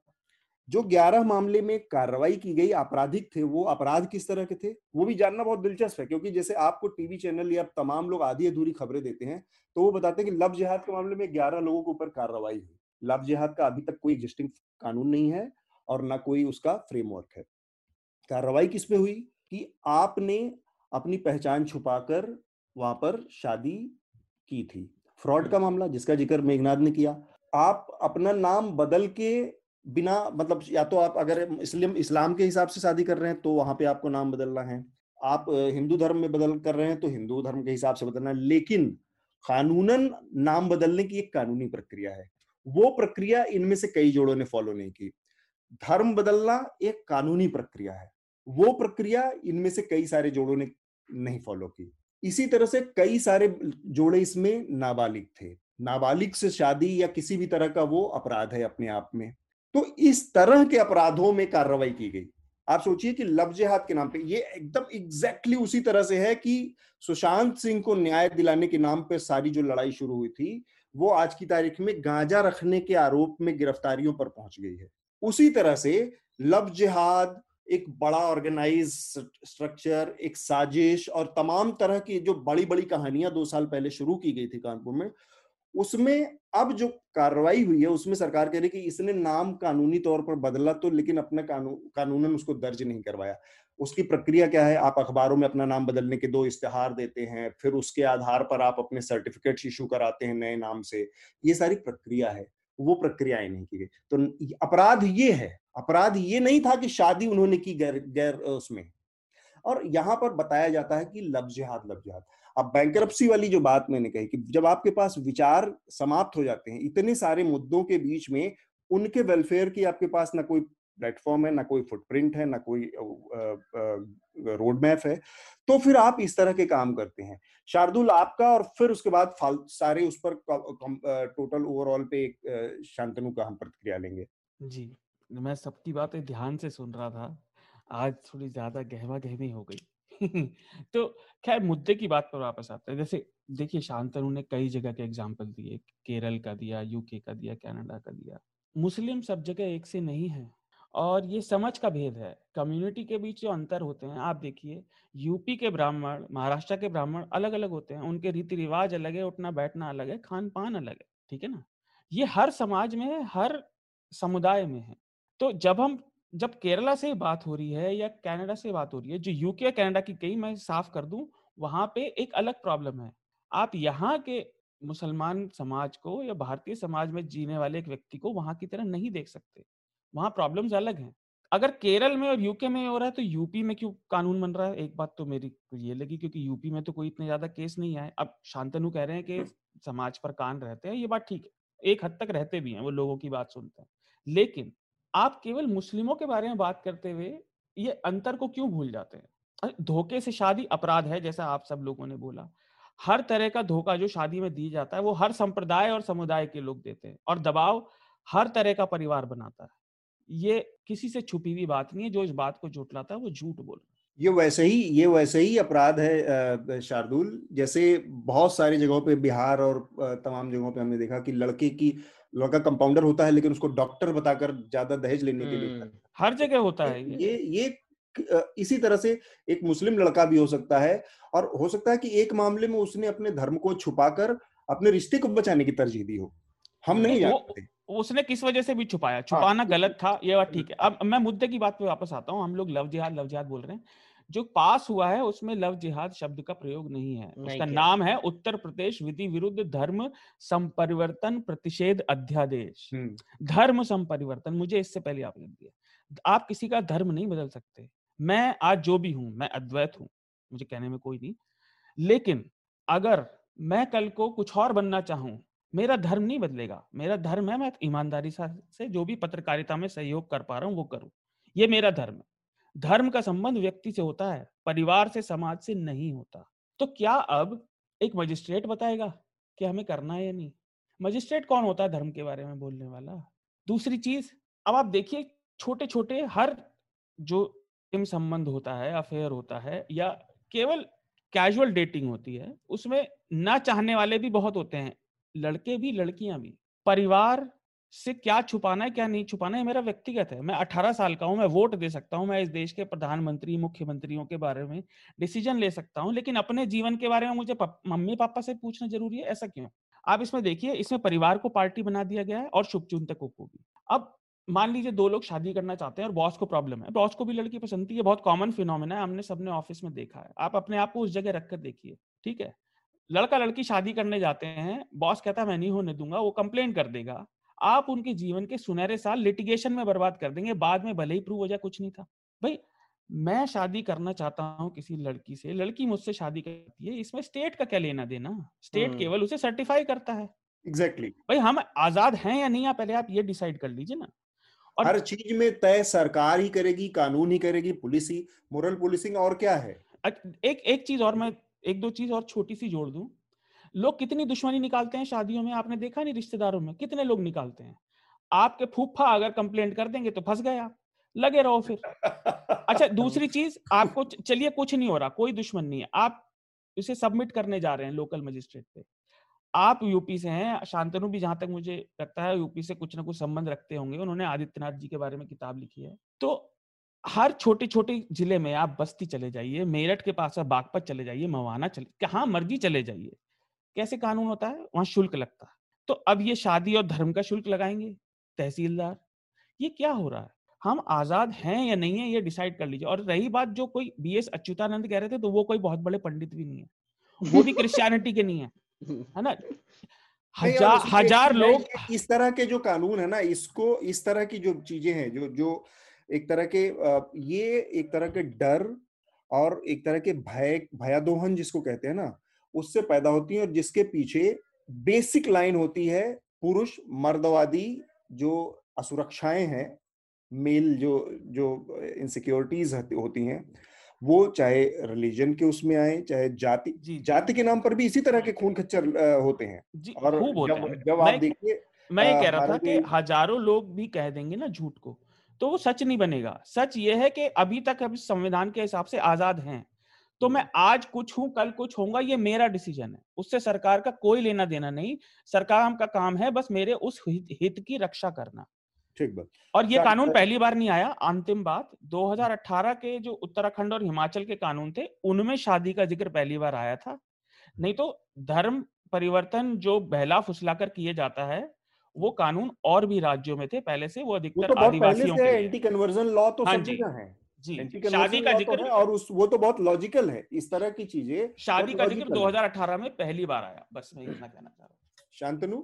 हाँ जी जी हमने पिछले 15-20 मिनट में आ, इस लॉ से लोगों को समझाने की कोशिश मेरे ख्याल से कम करी है भटकाने की कोशिश ज़्यादा लगी है मुझे मैं उसे फिर लाइन पर लाने की कोशिश करूँगा कि ये इंटरफेथ मैरिज के अगेंस्ट में नहीं है। और किसी भी सोशल फिनोमेना को, किसी भी सोशल कुरीति को जब आप लॉ में लाते हैं तो उसका नाम वो नहीं होता तो कुछ लोग कह रहे हैं, इसमें नाम लव जिहादी नहीं है। इसलिए ये इसको डिस्क्रेडिट कर रहे हैं। तो पता नहीं कैसे तर्क हैं ये सारे। कुछ कोई कोई कह रहा है कि भाई इस समय कोरोना पे ध्यान देना चाहिए। सारे लॉ ही बनने बंद हो जाने चाहिए। केवल कोरोना ही, चाहे चाहे लड़कियों को कन्वर्ट कर रहा है कन्वर्ट होने दो, चाहे उनको तंग कर रहा है, तंग होने दो, केवल कोरोना पे ध्यान देना चाहिए। मेरे ख्याल से वो भी तर्क बड़ा सीमित है। केवल तर्क ये है कि एक सोशल फिनोमेना है और मैंने ये नहीं कहा कि वेस्ट कोई पंडित है। मैंने ये कहा कि ये फिनोमेना मल्टीपल जगह नोटिस हो रहा है। है ना? तर्क को ध्यान से सुनिए और समझ के उस पर टिप्पणी करिए, नहीं तो आप ही हास्य पर लगेंगे। मैंने मैंने कहा कि केरला से लेकर, यूके से लेकर, कनाडा से लेकर यूपी से लेकर, योगी इतना तो ये बस 2007-8 से बोल बोल रहे हैं, क्योंकि वो देश के मुख्यमंत्री नहीं थे, उस पर वो कानून नहीं बना पाए। उन्होंने संसद में प्रश्न उठाए इसके ऊपर। तो आज से नहीं बोल रहे हैं वो, कम से कम आठ, नौ, दस साल से फिनोमेना को नोटिस कर रहे हैं अपने ईस्टर्न एरिया में। कम से कम जब वो चीफ मिनिस्टर नहीं थे 20 साल से वो 300 300 लोगों का जनता दरबार लगा रहे हैं। तो कई हज़ारों लोगों का, लाखों लोगों का जनता दरबार लगा चुके हैं जिसमें हिंदू, मुस्लिम दोनों आते हैं। मैंने खुद देखे हैं कई जनता दरबार गोरखपुर के मठ में बैठ के तो उस फिनोमेना को उन्होंने नोटिस करा, उस बात को वो वहाँ बोल रहे हैं। केरला में क्रिश्चियन काउंसिल्स बोल रही हैं वीएस नोमन चांडी बोल रहे हैं, कनाडा में वहाँ के समाज बोल रहे हैं यूके में वहाँ के समाज बोल रहे हैं। तो मैं कहना चाह रहा हूँ कि फिनोमेना है एग्जिस्ट कर रहा है। इतने सारे लोग आरएसएस के ज़्यादा वी एस अच्युतानंद ओमन चांडी क्रिश्चियन कैथोलिक ऑर्गेनाइजेशन को बजरंग ने पैसा नहीं दिया है बोलने के लिए। तो पहले इस बात को छोड़िए कि नकार, नकारना छोड़िए कि फिनोमेना ही नहीं है। अब इस फिनोमेना में कानून कैसे बनेगा? वो वो सरकारों के पास है कि उसमें वो कैसे उसमें एब्जुडिकेट करेंगी, क्या उसमें कानून रखेंगी, क्या उसमें सजाएँ होंगी? हाँ फिर वो फाइनली हर हर कोर्ट हर हर लॉ कोर्ट ऑफ़ लॉ में चैलेंज हो सकता है। जैसे आपने कहा सीए में सुप्रीम कोर्ट ने अभी तक टिप्पणी नहीं करी जिस दिन डेट आएगी तो देखते हैं। अभी तक तो सोमोटो ने कॉग्निजेंस नहीं लिया तो लगता है कि वैधानिक है वो। और ऐसे ये भी लगेगा कि अगर फिनोमेना है ऐसा कि भाई चीटिंग के केस है आपने बिल्कुल ठीक कहा एंटी कन्वर्जन के केस है लेकिन ये फिनोमेना लग रहा है जो एक पैटर्न के अंदर में साजिश के अंदर में हो रहा है। इसके अलग पैटर्न इसके लिए अलग कानून बना दिया है जिससे नोटिस हो पाए और फिर समाज में नई चेतना लाई जा सके। जी मैं अतुल जी दो तीन बात जोड़ना चाहता हूँ। हाँ। पहली बात आ, मैंने जो कहा वो व्यक्ति से संबंध है। हम व्यक्तिगत आज़ादी की बात है ये। कोई फिनोमिना कोई मानता है या नहीं वो एक अलग चीज़ है। आपकी बात ठीक है कि वो फिनोमिना कह रहे हैं लेकिन ये फिनोमिना की बात 1927 से होनी शुरू हुई थी। और माफ़ कीजिएगा जब मैं कहता हूँ कि जब योगी आदित्यनाथ योगी भी नहीं थे ना मेरा परिवार तब से संघ क्षेत्र में है। मुझे मत बताइए वहाँ क्या चलता। है मैं दत्तोपन टेंगड़ी की गोद में बड़ा हुआ था तो मुझे मत बताइए कि संघ परिवार कैसे चलता। है दूसरी चीज़ ये बात तीस चालीस रुक जाओ रुक जाओ। बताया भी नहीं आपको। हाँ तीस चालीस साल से चल रही है। लेकिन फिनोमिना पे कानून तब बनता है जब सरकार उसकी पड़ताल करके तथ्य पाती है। ये कानून बनने की प्रक्रिया है। फिनोमिना पे कानून बना के फिर तथ्य खोजना उल्टा। इट्स लाइक डॉग वैग्स वाला मामला है। जैसे कि आपने कान, कानपुर वाला इसीलिए मैंने ज़िक्र किया कि चीज़ें एकदम उसके उलट मिली और कानून आप उसके उलट उलट बना रहे हैं। शांतनु, आप जो शार्दुल ने बात कही, उसका जवाब दो, फिर हम आगे बढ़ते हैं। वो फिनोमेना है, मैं नहीं, मैं तो ये कहा ही नहीं कि फिनोमेना फिनोमेना हाँ वो डॉक्यूमेंटेड नहीं है। किसी ने उस पर पीएचडी थीसिस नहीं करी इसलिए वो फिनोमेना डॉक्यूमेंटेड इस तरह से नहीं जैसे मैंने कहा, अगर अगर Kerala Kerala Catholic bishop council के आप डॉक्यूमेंट्स देखें, मैंने अपनी किताब में कोड भी करे हैं, उसका कोड भी दिया है रेफरेंस भी आप चेक कर सकते हैं। उन्होंने केस करे इस ईयर में तीन हज़ार, इस में चार हज़ार, इस में आठ हज़ार, उनको किसी संघ परिवार ने पैसे नहीं दिए हैं। या मैंने कहा कि केरला की असेंबली में अगर नंबर से नोटिफाई करके वहाँ के चीफ मिनिस्टर्स ने जो लेफ़्ट और कांग्रेस के दोनों वगैरह उन्होंने नंबर दिए हैं केरला में दिए योगी आदित्यनाथ ने जनता दरबार में योगी आदित्यनाथ ने जनता दरबार में इस बात को बहुत कहा हाँ क्योंकि जनता दरबार की बात वैधानिक नहीं है कहीं पे कोर्ट नहीं कहीं पे लिखी नहीं गई। लेकिन हाँ समाचार पत्रों ने उसको बहुत मुखरता से कोर्ट किया। जहाँ पे केस बाई केस उन्होंने कई बार 2007 में छह में आठ में नौ में बहुत सारे न्यूज़ कटिंग्स है जो मैं आपके दिखा दूँगा जो उन्होंने उस फिनोमेना को कहा जो लड़की है उसको कोर्ट में नहीं कुछ ऐसी मिली तो बहुत सारे लोग आते हैं जिनको कोर्ट पुलिस से नहीं मिलता है वो योगी के दरबार में आते थे। तो उन्होंने उस बात को वैधानिक रूप से पुलिस के पास कहा कि भाई चलिए चीटिंग का केस रिकॉर्ड करिए ऐसे बहुत सारे केस आते हैं तो वो बहुत सारे जो जो जनता में अपनी कान रखते हैं उन्होंने इस केस को फिनोमेना को नोटिस करा है और जब वो अब लॉ बनाने के उसमें तो वो लॉ बना रहे हैं। जैसे मैंने कहा अगर कोर्ट को लगेगा कि लॉ नहीं है तो बहुत सारे लोग हैं जो रात रात में आतंकवादियों के लिए कोर्ट खुलवा देते हैं मुझे पक्का पता है अगर कोई अगर वैधानिक नहीं हुआ तो उसमें चैलेंज होगा कोर्ट में। ठीक है। मेघनाथ आप कुछ नहीं नहीं, कोई uh, मैं, नहीं मैं मैं वही एक्चुअली जस्ट वही बोलने वाला था कि एसेंशियली आप जो बोल रहे हैं कि न्यूज़पेपर कटिंग्स है और केसेस है मैं मैं मैं सही में बोल रहा हूँ कि मुझे भी पता है कि केसेस होते हैं। मेरा बस यही एक लिमिटेड पॉइंट था कि इसको अभी तक चीटिंग के हिसाब से देखा जाता था पर ये एक इसको रिलीजियस एंगल देने की ज़रूरत क्या है? मेरा बस यही एक क्वेश्चन है। लॉ में कहीं रिलीजियस एंगल नहीं है मेघनाथ अगर हिंदू लड़का भी कहता है कन्वर्जन मतलब रिलीजियस एंगल आ गया ना? एंटी कन्वर्जन है बेसिकली अगर आप फोर्सफुली हाँ. कन्वर्ट करेंगे तो मैरिज नल एंड वॉइड हो जाएगा। तो ये चीटिंग का मामला क्यों नहीं है? आप कहना चाह रहे हैं केवल मुस्लिम ही फोर्सफुली कन्वर्ट करते हैं आप भी इस बात को मानते अरे नहीं मैंने ये कब कहा? ये तो किसी के लिए भी ओवर रीडिंग हुई ना कुछ बात की ये तो ओवर रीडिंग हुई आप जैसे रिलीजियस कह रहे हैं ना मैं कह रहा हूँ किसी क्योंकि क्योंकि बहुत बार शादी केवल कन्वर्ट करने के लिए हुई केवल ऐसा नोटिस किया हम्म। गया। ऐसा समाज में नोटिस किया अगर बहुत सारे लोगों ने तो कमेंट्री करी है मैंने आपको एग्जांपल तो देश के भी दे दिए विदेश के भी दे दिए हाँ, बिल्कुल सही है ठीक है मतलब मैं मानता हूँ कि कई कई बार में आप आप कह रहे हैं कि शायद कोई आ, मुस्लिम परिवार को ऐसे लग रहा होगा कि नहीं हम एक हिंदू बेटी को लेके आपने इसमें और फिर कन्वर्ट कर देंगे। चलो होगा होंगे ऐसे मुस्लिम परिवार होंगे ऐसे क्रिश्चियन परिवार होंगे ऐसे हिंदू परिवार भी होंगे कुछ भी होगा। बट ये रिलीजन का एंगल होता है। यहाँ पर आता है रिलीजन का एंगल मेरा बस यही लिमिटेड हम्म। सवाल था कि इसको हम चीटिंग के एंगल क्यों नहीं देख सकते? इसमें एक और चीज़ है हम्म। मेघनाथ शांतनु सिंह की बात से थोड़ा सा बस ना इतफाकी जताती हुई कि अक्सर हम जब बात करते हैं तो जिस जिसका ज़िक्र शार्दुल ने किया कि पहले आपके पास उसके पैटर्न होते हैं फिर उसके आधार पर लॉ बनता है। तो पैटर्न ये क्या बता रहा है जिसका ज़िक्र मैंने किया हादिया का ज़िक्र सुप्रीम कोर्ट का उस पर डिसीज़न है वर्डिक्ट है। कानपुर के एसआईटी की रिपोर्ट है हमारे सामने इस मामले में पूरी है ना? तो हम उल्टी गंगा बारा की रिपोर्ट हमारे तरफ़ दूसरी आ रही है और उसके अगेंस्ट हम एक कोई लॉ बनाने जा रहे हैं। दूसरी बात जैसे शा, शांतनु बार बार कह रहे हैं कि यूके में कनाडा में यहाँ वहाँ तीन पाँच।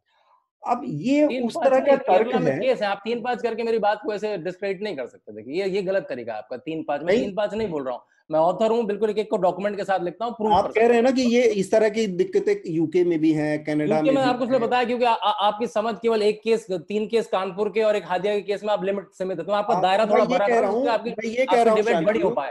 केरला में floor of assembly floor of assembly का मतलब समझते हैं आप? हाँ बिल्कुल समझता हूँ फ्लोर ऑफ़ असेंबली में डेटा रखा गया ओमन चांडी वीएस अच्युतानंद के द्वारा पढ़िए थोड़ा रिसर्च तो करिए पैसे तो दे दे कहा कि ये कोई ऐसे पान की दुकान की डिबेट मत लेके बैठ जाइए। नहीं तो मैं यही कह रहा हूँ कि यूके और यू कनाडा की जब ज़िक्र करते हैं ना तो यूके और कनाडा में तो बीफ खाना भी लीगल है तो क्या उसके आधार पर इंडिया में लीगल हो जाएगा क्या?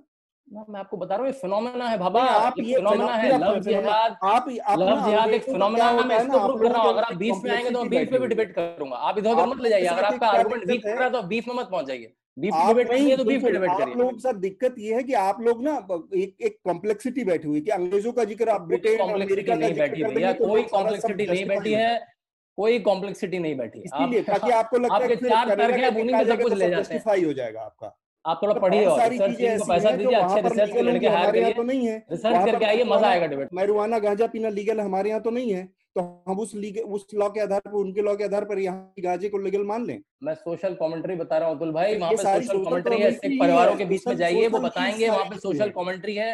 कैसे सिख लड़के सिख कैसे मुस्लिम लड़के सिख लड़कियों को पटाकर धन कर, अतुल सर धन परिवर्तन करा रहे हैं। मैं सोशल कमेंट्री बता एक सेकंड आप आप ये मुझे ये आप इतना गर्म हो गए थोड़ा सा सब दोनों भी सॉरी बट मेरा वही वही सवाल मैं फिर से शांतनु से पूछ रहा हूँ कि ये चीटिंग का मामला क्यों नहीं हो सकता? मुझे बस यही बता दीजिए क्यों नहीं हो सकता? बिल्कुल बिल्कुल बिल्कुल बिल्कुल मेघनाथ आपने बिल्कुल ठीक कहा चीटिंग का मामला है। देखिए समाज में नई नई कुरीति आती है उसके हिसाब से नया नया लॉ। बनता है। जैसे मैं लिंच की डिबेट में आपके साथ मेरी एनडीटीवी में डिबेट हुई थी बहुत सारे लोगों ने अलग से लॉ बनना चाहिए मतलब मॉब वायलेंस पहले से लॉ है मॉब वायलेंस हम्म। के लिए लेकिन उसको स्पेसिफिक कि वो एक एक पैटर्न पे हो रहा है कि वो गाय बचाने के लिए हो रहा है वो बच्चा चोरी पे भी लिंचिंग होती है और बहुत सारी चीज़ों पे लिंचिंग हम्म। होती है तो कई बार क्या होता है जब समाज में नई कुरीति आती है नया पैटर्न पता लगता है तो उसके लिए स्पेसिफिकली जिससे उसको पर्टिकुलरली रोका जा सके क्या ये नहीं था क्योंकि ऐसा पैटर्न जो जो जनता के प्रतिनिधि हैं जो चुन चुन के आए हैं चाहे वो कांग्रेस के हों चाहे वो लेफ़्ट के हों चाहे वो भाजपा के हों उन्होंने ऐसा देखा कि ऐसा फिनोमेना हो रहा है इसलिए उसके लिए स्पेसिफिक लॉ बन रहा है मतलब बट बट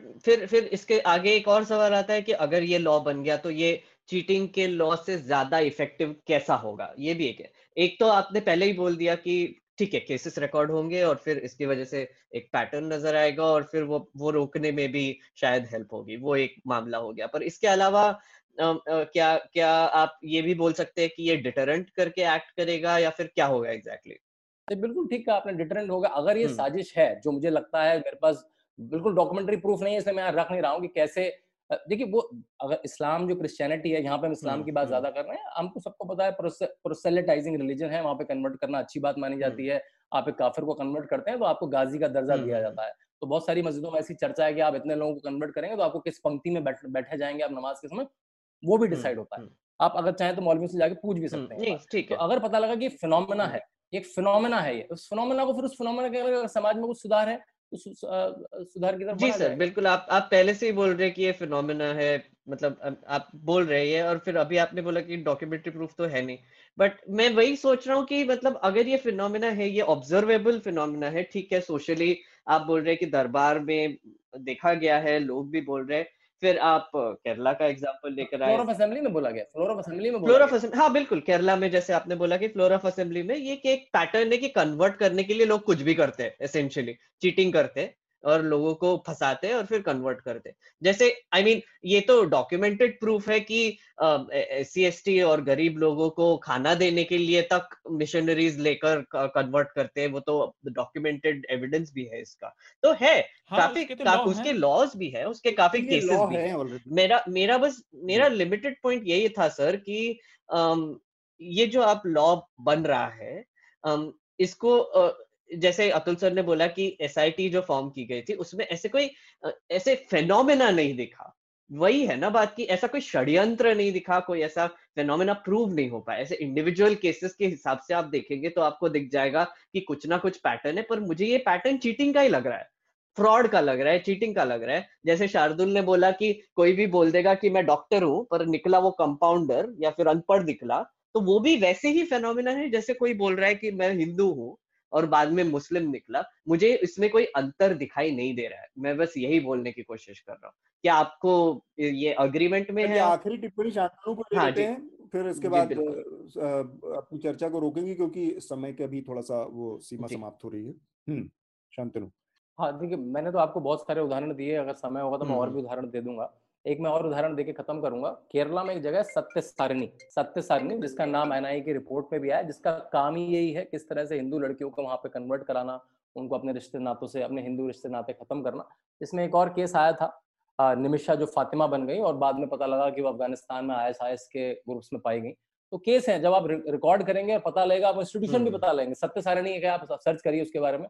जो इंस्टीट्यूशन ही बने जिनका काम ही है किस तरह से ब्रेन वॉश करके और उसे कन्वर्जन की तरफ़ लेके जाना क्योंकि एक फिनोमेना है देखिए जहाँ पे अगर आपको एक व्यक्ति को कन्वर्ट करने के लिए समाज में ज़्यादा इज़्ज़त दी जाती है आपको गाजी कहा जाता है कि आपको अलग पंक्ति में बैठने को दिया जाता है। अगर कि आपने पाँच कन्वर्ट करे तो आपको समाज में ये इज़्ज़त मिलेगी। आपने पचास कन्वर्ट करे तो उसके लिए तो वो कुछ भी करेगा। उसके लिए वो फिर वो चीटिंग वाले केस भी करेगा और सोफिस्टिकेटेड केसेस भी करेगा। तो क्योंकि फिनोमेना उस लेवल तक पहुँच गया तो उस पर कानून बनने की तो बिल्कुल ज़रूरत है। मुझे ये मुझे तो ये हो रहा है कि आप लोग कानून बनने में इतराज क्यों कर रहे हैं? कानून और पहले बन जाना चाहिए। ठीक है। हम्म, ठीक बात।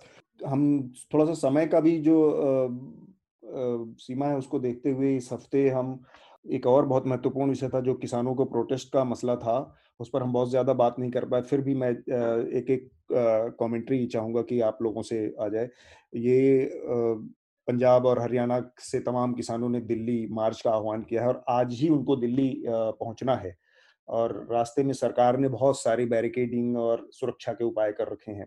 तो सरकार किसी कीमत पर उन्हें दिल्ली नहीं पहुँचने देना चाहती और किसान हर कीमत पर दिल्ली ही पहुँचना चाहते हैं। ऐसा ये टकराव की स्थिति में क्या बात क्या रास्ता निकल सक, सकता है शांतनु?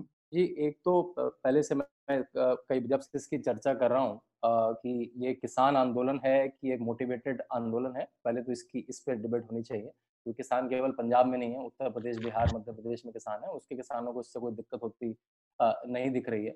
बहुत समय से हम बात कर रहे हैं कृषि में सुधार होने चाहिए और एम एस स्वामी स्वामीनाथन जो हमारे कृषि के बड़े ज्ञाता माने जाते हैं उन्होंने अभी सरकार के जो छह सात साल में जितने भी निर्णय लिए उनकी बहुत सराहना करी है। वो जो नॉर्मली सरकारों की सराहना करते नहीं है वो कि सरकारों ने चाहे एमएसपी बढ़ाने के लिए चाहे कृषि को वैज्ञानिक करने के लिए जितने कदम लिए हैं पिछले छह सात साल में अभूतपूर्व है। उसमें ये कदम है कैसे एपीएमसी को ओपन किया जाए कैसे जो हमारी एक सोशलिस्ट विचारधारा है, लाइसेंस कोटा राज की कि भाई इस आदमी को यहीं बेचने दूँगा, इसके बाहर नहीं जाऊँगा, उसकी उतनी इनकम होगी जितनी मैं तय करूँगा, उससे ज़्यादा इनकम मैं उससे नहीं लेने दूँगा। उसके अगेंस्ट सर बहुत सारी कांग्रेस ने भी इस बात के बारे में कहा है, लेकिन अब उनको पॉलिटिकली नहीं जम रहा है वो। शिरोमणि अकाली दल की तो जो नेता थी हरसिमरत कौर, उन्होंने जब वो पहले ऑर्डिनेंस आया था, पहले इसका ड्राफ्ट आया था, उसके फेवर में बोला था, उसकी बाइट्स भी अवेलेबल है। अब उनको लगा जब पॉलिटिकली कांग्रेस ने, क्योंकि वहाँ पे लीड ले ली है और जनता को भ्रमित कर दिया है कि इसमें एमएसपी है एमएसपी नहीं मिलेगी जबकि प्रधानमंत्री ने और बहुत सारे नेताओं ने साफ़ से कहा है कि एमएसपी के खिलाफ नहीं है। ये तो एमएसपी से ज़्यादा दाम दिलाने के लिए अगर आपको प्राइवेट वेंडर और अच्छा दाम दे सकता है आप अपनी मंडी के बियॉन्ड जा सकते वो है। तो कुछ दिनों पहले उन्होंने ट्रक जलाया था इंडिया गेट के आगे कांग्रेस के युवा मोर्चा के पंजाब के अध्यक्ष थे। ट्रैक्टर ट्रैक्टर जलाया था सॉरी ट्रैक्टर जो कृषि का प्रतीक है आप उसे ही जला रहे थे और उसे ही जला के आप कह रहे हैं मैं कृषि मैं, मैं किसानों के साथ खड़ा हूँ। तो ये देखिए ये तो एक पॉलिटिकल आंदोलन है उसको इसलिए रोका जा रहा है कि दिल्ली में कोरोना का समय वैसे ही है दिल्ली में अफरा तफरी ज़्यादा ज़्यादा जल्दी फैल सकती है तो उसको रोका जाए जैसे लॉ एंड ऑर्डर की सिचुएशन ना हम्म। बन जाए। जो उनसे संवाद है उनके प्रतिनिधियों से संवाद वैसे भी हो सकता है। हम्म, मेघनाथ आपको लगता है ये पॉलिटिकली मोटिवेटेड हाँ, आंदोलन है सर मुझे भी लगता है एक्चुअली मैं यहाँ पर शांतनु से थोड़ा सा सहमत सहमति भी रखता हूँ कि ये थोड़ा सा मोटिवेटेड आंदोलन है पॉलिटिकल आंदोलन है पर मुझे ये भी लगता है कि पॉलिटिकल आंदोलन करना कोई गलत बात भी नहीं है। क्योंकि अगर पंजाब के फार्मर्स को लगता है कि ये सिस्टम की वजह से उनका नुकसान होने वाला है तो they have the complete right कि आप दिल्ली में जाके प्रोटेस्ट करें बात है कि कोरोना का टाइम है तो आई थिंक अभी कोई भी तरीके का मास गैदरिंग और प्रोटेस्ट को थोड़ा सा हमने थोड़ा सा डिस्करेज ही करना चाहिए ऐसे बोलना चाहिए डिस्करेज करना चाहिए हाँ. पर इसका ये नहीं होना चाहिए कि पुलिस आकर वाटर कैनन करके आपको मार मार के आपको डिस्पर्स कर दे पर इसका डायलॉग से भी थोड़ा सा आई थिंक इससे सॉल्यूशन निकल सकता है। बट एक एक छोटे सी एक बात बोलना चाहूँगा कि मुझे लगता है ये जो एग्रीकल्चर रिफॉर्म्स जो हुए हैं जो फार्म बिल की वजह से ये बहुत लॉन्ग पेंडिंग है। और ये जो एक नैरेटिव सॉर्ट ऑफ़ क्रिएट किया जा रहा है कि एपीएमसी चले जाएँगे वो गलत है। एक पैरेलल सिस्टम बना रहे हैं। अब देखना यह है कि इफ़ेक्टिव है या नहीं। और ये देखा नहीं गया था। बेसिकली पार्लियामेंट में जैसे पास हुआ है, जैसे स्टैंडिंग जैसे कमेटी को नहीं भेजा जाए, क्योंकि अभी तक बिहार में जो एग्ज़ाम्पल देखा गया कि एपीएमसी को हटा के जब कॉन्ट्रैक्ट फ़ार्मिंग पे लोगों को ये दिया गया तो फार्मर्स का काफ़ी नुकसान हुआ था वहाँ पे, छोटे फार्मर्स का। तो इसी बेसिस पे फार्मर्स को थोड़ा सा डर लग रहा है कि हमारा, उनका एमएसपी चला जाएगा। अगर एमएसपी रहेगा भी तो फिर नहीं तो उनको आउट ट्विस्ट करके लो प्राइस में उनको फार्म मतलब प्रोड्यूस सेल करने में फोर्स किया जाएगा। तो ये डर है फार्मर्स में। कुछ स्टेट के है, मैं जब जानता हूँ, और इसका एक रीजन भी है, क्योंकि एपीएमसी हर जगह पे सेम सेम चीज़ सेम तरीके से काम नहीं करती है। पंजाब में बहुत पावरफुल है एपीएमसी हरियाणा में बहुत पावरफुल है क्योंकि वो प्राइमरीली एग्रीकल्चर स्टेट है और एपीएमसी काफ़ी पावरफुल है। इसीलिए वहाँ के फार्मर्स प्रोटेस्ट कर रहे हैं। ज़्यादा हेजिटेट हो रहे हैं। ठीक है। शार्दुल आपकी टिप्पणी आखिरी देखिए मेघनाथ ने अधिकतर चीज़ें कह दी। मैं तो कुछ और कहने से पहले ये कहना चाहता हूँ काफ़ी गर्मा गर्मी हो गई इसलिए जब आप लोग बात कर रहे थे मैं तो भाग के रसमलाई उठा आज मैं खा लेता हूँ। है ना? मूड ठीक रखना चाहिए। ध्यान रखना शुगर ना बढ़ जाए ज़्यादा नहीं नहीं मैं खाता नहीं हूँ ना मैंने कहा वो आज एक्सेप्शन मैंने कर लिया। नहीं हम्म। तो सब अपना मूड अच्छा करे ये तो केवल चर्चा हो रही है। देखिए मेघनाथ ने जो बात की ठीक कही एग्रीकल्चरल रिफॉर्म पेंडिंग है। पर इसको पास करने के तरीके की वैसे ज़्यादा दिक्कत हुई थी और ये बात ठीक है इसमें राजनीति भी है और वो होनी भी चाहिए। और राजनीति कैसे होगी इन विषयों पर नहीं होगी तो इन्हीं पर हाँ, होनी चाहिए। अब सरकारें भी क्या करें? तो मुझे तो लगता है प्रोटेस्ट करने वालों को भी ना हम एक तो इंसान को और राजनीति को हम मानवों को अपनी तुच्छता पहचाननी चाहिए। अब हमारे ऊपर नेचर ने एक अंकुश लगा दिया और ये रहेगा। तो प्रोटेस्ट और दबाव और राजनीति करने के भी नई तरीके खोजने होंगे नहीं तो कोविड आपको ले जाएगा आप बाकी सब चीज़ें पतंगे उड़ाते रह जाएँगे। यहाँ पर बस आखिरी अपनी टिप्पणी के बाद हम रिकमेंडेशन की तरफ़ जाएँगे। मेरा ये कहना है बस कि शांतनु की किसान इस देश में हमेशा से राजनीति का मुद्दा रहा है। आज वो अर्थव्यवस्था में बहुत पीछे छूट गया है, सब बाकी सेक्टर्स की प्रमुखता बढ़ गई, फिर भी फ़ार्मिंग सेक्टर इस देश की अर्थव्यवस्था में जब तक महत्वपूर्ण है तब तक उससे जुड़े मुद्दे भी राजनीति का का मुद्दा बना रहेगा। तो उसके प्रोटेस्ट के पीछे भी राजनीति का होना कोई बहुत बुरी बात नहीं है। दूसरी बात ये कि इस देश में कोई भी ऐसा आंदोलन, कोई भी ऐसा मार्च या मैं आप, आम आदमी पार्टी के आंदोलन की बात याद दिलाऊं, जब यूपीए की सरकार थी और पूरा पूरा का पूरा राजनीतिक वर्ग एक तरफ़ से और मुख्य रूप से कांग्रेस और ये तमाम लोग यही लोग थे जो चुनौती देते थे कि चुनाव लड़के दिखाओ और बदलाव कर लो, जो करना है जैसे चलाना है चला लो। बार बार ये चुनौती देते थे लोग, ये वो। और तब भी आम आदमी पार्टी के पीछे भी वो एक पूरा, पूरे, पूरी तरह से एक राजनीतिक मोमेंट ही था, राजनीतिक तमाम लोगों के उसके पीछे हाथ थे। तो ये कह देना किसी आंदोलन को खारिज करने के लिए ठीक नहीं है। हाँ उसके कुछ मुद्दे जायज़ हो सकते हैं, कुछ मुद्दे नाजायज हो सकते हैं और उसके लिए एक मिडिल ग्राउंड तलाशने की ज़रूरत है। वो मिडिल ग्राउंड क्या होगा? ये सरकार को तय करना है, क्योंकि तो किसान सड़क पर है और उसके पीछे जो राजनीतिक दल है, राजनीति करेंगे। तो जो सत्ता पक्ष है, उसकी ज़िम्मेदारी है कि उसके साथ बैठकर कोई वो मिडिल ग्राउंड तलाश किया जाए और उनकी समस्याओं को समझा जाए। चर्चा में इस हफ़्ते हम बस इतना ही कर पाए बाकी विषय हम छू नहीं पाए क्योंकि समय का भी एक बंधन है लेकिन रिकमेंडेशन की प्रक्रिया पूरी कर लेते हैं तो सबसे पहले मैं चाहूँगा मेघनाथ आप अपना रिकमेंडेशन बताएँ इस हफ़्ते का Uh, मैंने एक एक्सप्लेनर किया है टीआरपीस uh, पर अभी आप, आपको तो पता ही है कि टीआरपीस हम्म। पे काफ़ी चर्चा शुरू हुई थी uh, वो टीआरपी स्कैम yes. के बाद तो मैं एक आयुष ने एक पीस किया था कि टीआरपी कैसे रिग किए जाते हैं बार का सिस्टम कैसे चेंज कर सकते हैं उस पर। तो मैंने उसका एक वीडियो एक्सप्लेनर भी किया है वो ज़रूर देखिए वो अभी अपलोड हुआ है जस्ट जब हम चर्चा कर रहे थे तब अपलोड हुआ है। तो वो अभी हमारे यूट्यूब चैनल पर अभी अवेलेबल है। दूसरी सारा बेकवेल की एक किताब है मैं रेकमेंड करना चाहूँगा एट द एग्जिस्टेंशियलिस्ट कैफ़े कर कर है इस पर बहुत ही प्यारी किताब है जॉन पॉल सात्र पे है, जो उनके एग्जिस्टेंशियलिस्ट फिलोसफी है और वो कैसे उनकी डेवलप हुई पेरिस में वर्ल्ड वॉर टू के बाद और फिर कैसे वो फिनोमिनन इतना ग्रिपिंग हो गया। क्योंकि आप वर्ल्ड वॉर टू के बाद लोग थोड़े से ऑब्वियसली परेशान हो गए थे तो उनको एक थोड़ा सा एक fresh sort of twist on philosophy जो दिया। उसके बारे में है। काफ़ी अच्छा नैरेटिव है। प्लीज़ ज़रूर ये किताब चेकआउट कीजिए। शार्दुल आपका रिकमेंडेशन क्या है इस हफ़्ते? जी आ, मेरे तीन रिकमेंडेशन हैं। एक तो हमने बात की मैराडोना पे तो उनके लिए एक आर्टिकल था आ, हिंदुस्तान टाइम्स में। हम्म। धीमान सरकार ने लिखा है। Nothing gentle about tackles on Maradona वो। दूसरा न्यूज़ लॉन्ड्री पर आकांक्षा और निधि की एक और लखीमपुर से बलात्कार की रिपोर्ट है वो। वो ज़रूर पढ़िए। और तीसरा हम बात कर रहे थे फिनोमिनन की जिनके जैसे मैंने कहा कि तथ्य नहीं मिले लेकिन बात करते हैं लोग। तो एक आर्टिकल है लाइव साइंस पर फ्लैट अर्थर्स के बारे में जो समझते हैं धरती सपाट है। तो are flat earthers being serious वो ज़रूर पढ़िए देखिए। थ्योरी तो बहुत चलती है जब तक तथ्य नहीं मिलते तब तक उसे थोड़ा छौक से बचना चाहिए। मेरा ये मानना है।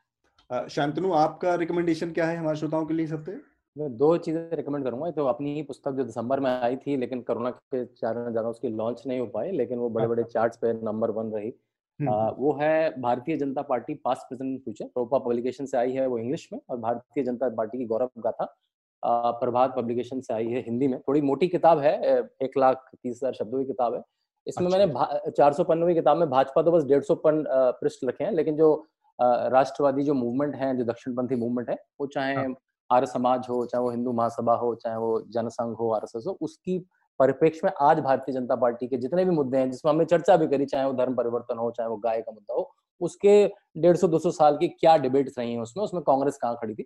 उस सब के बारे में तो एक डेढ़ सौ, दो सौ साल की हिस्ट्री भारत की एक दक्षिणपंथी विचारधारा से पढ़ने का भी मौका मिला। पहला एक। दूसरा हमने प्रूफ्स की बात करी। तो मैं रामायणा में काफ़ी मेरा अध्ययन है रामायण के टेक्स्ट पे तो उसके एक ऑथर हैं डॉक्टर नीलेश शोक उन्होंने एक किताब लिखी है उन्होंने रामायणा की बहुत साइंटिफिक डेटिंग करी है कि रामायण का टेक्स्ट कब कब लिखा गया। तो one two two one two two zero nine BC Rama Rama Ravana युद्ध किताब है उनकी। बहुत सुंदर हम्म। किताब है अमेरिका में रहते हैं वो मराठी व्यक्ति हैं। और उन्होंने जो स्टार की पोजीशंस जो बात हुई है रामायण में उन स्टार की पोजीशंस को मॉडर्न सॉफ्टवेयर में मैप करके बताया कि एग्जैक्टली ये डेट है जब रामायण की ये पुस्तक लिखी गई।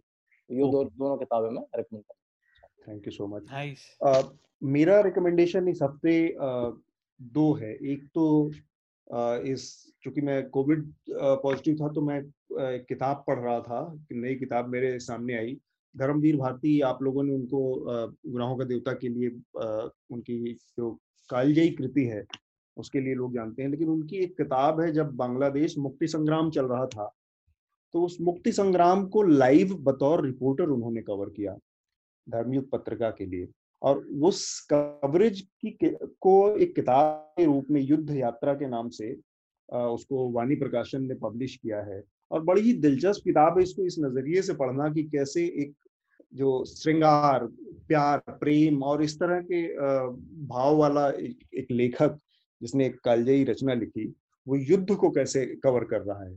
युद्ध को कैसे लिख रहा है, दर्ज कर रहा है, उसको लिहाज से बहुत महत्वपूर्ण और साथ में यह एक एक विधा है साहित्य के नज़र नज़रिए से ग्राउंड रिपोर्ट करना।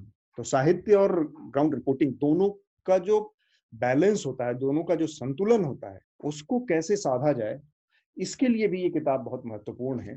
तो युद्ध यात्रा मैं रिकमेंड करूँगा। इसके अलावा न्यूज़ लॉन्ड्री हिंदी पर एक आज ही पब्लिश हुआ एक आर्टिकल है मैराडोना के ऊपर मैराडोना फुटबॉल और लैटिन अमेरिका तो वो बेसिकली जो जिस पॉलिटिक्स का ज़िक्र शुरू में किया हमने और उस फुटबॉल और उसको प्रकाश केरे ने लिखा है इस लेख को तो ये दो चीज़ें मैं रिकमेंड करूँगा। और उसके साथ ही हम अपनी आज की चर्चा को यहीं पर रोकेंगे। उससे पहले आ, मैं मेघनाथ के हवाले करना चाहूँगा ये मंच। वो हमारे श्रोताओं से अपनी अपील एक बार करें और फिर हम आज की चर्चा को रोकेंगे। जी। देखिए हम हम आज का जो चर्चा हुआ उसमें काफ़ी गर्मा गर्मी हुई आप तो जानते ही है। हम हमारी कोशिश यही एक सेकंड मेघनाथ मैं कई बार मेघनाथ कई बार इसकी बात आ गई। मतलब ऐसी भी क्या मतलब हम एक दूसरे के सवालों को काउंटर और उनके जवाब से असहमति जता सकते हैं नहीं, बिल्कुल क्योंकि ऐसा नहीं है कि हाँ, तो कई बार कहा तो ऐसा था कि कोई अप्रिय स्थिति नहीं थी वो। नहीं नहीं नहीं नहीं नहीं नहीं नहीं अप्रिय नहीं थी। अप्रिय नहीं थी मैं मैं वही कहने की कोशिश कर रहा था कि ये जो ऐसी जो चर्चा होती है वो और होनी चाहिए।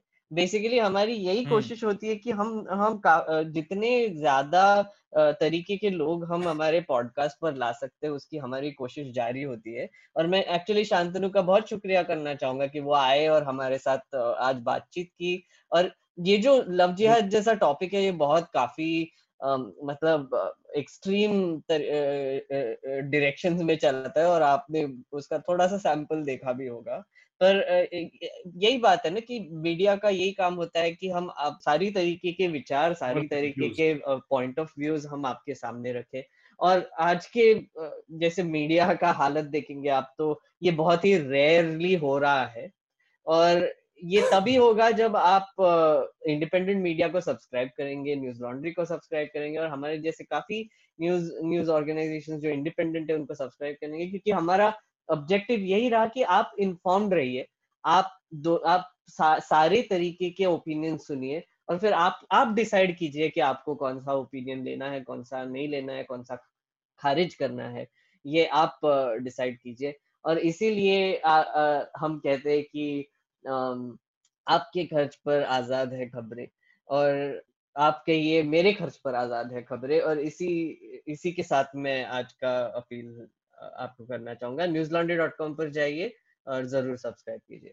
Thank you so much Meghnath. Thank you Shantanu और शार्दुल आप लोगों का चर्चा में शामिल होने के लिए। Bye bye thank you Newslaundry के सभी पॉडकास्ट ट्विटर आईटीज और दूसरे पॉडकास्ट प्लेटफॉर्म पे उपलब्ध हैं। खबरों को विज्ञापन के दबाव से आज़ाद रखें। न्यूज़ लॉन्ड्री को सब्सक्राइब करें।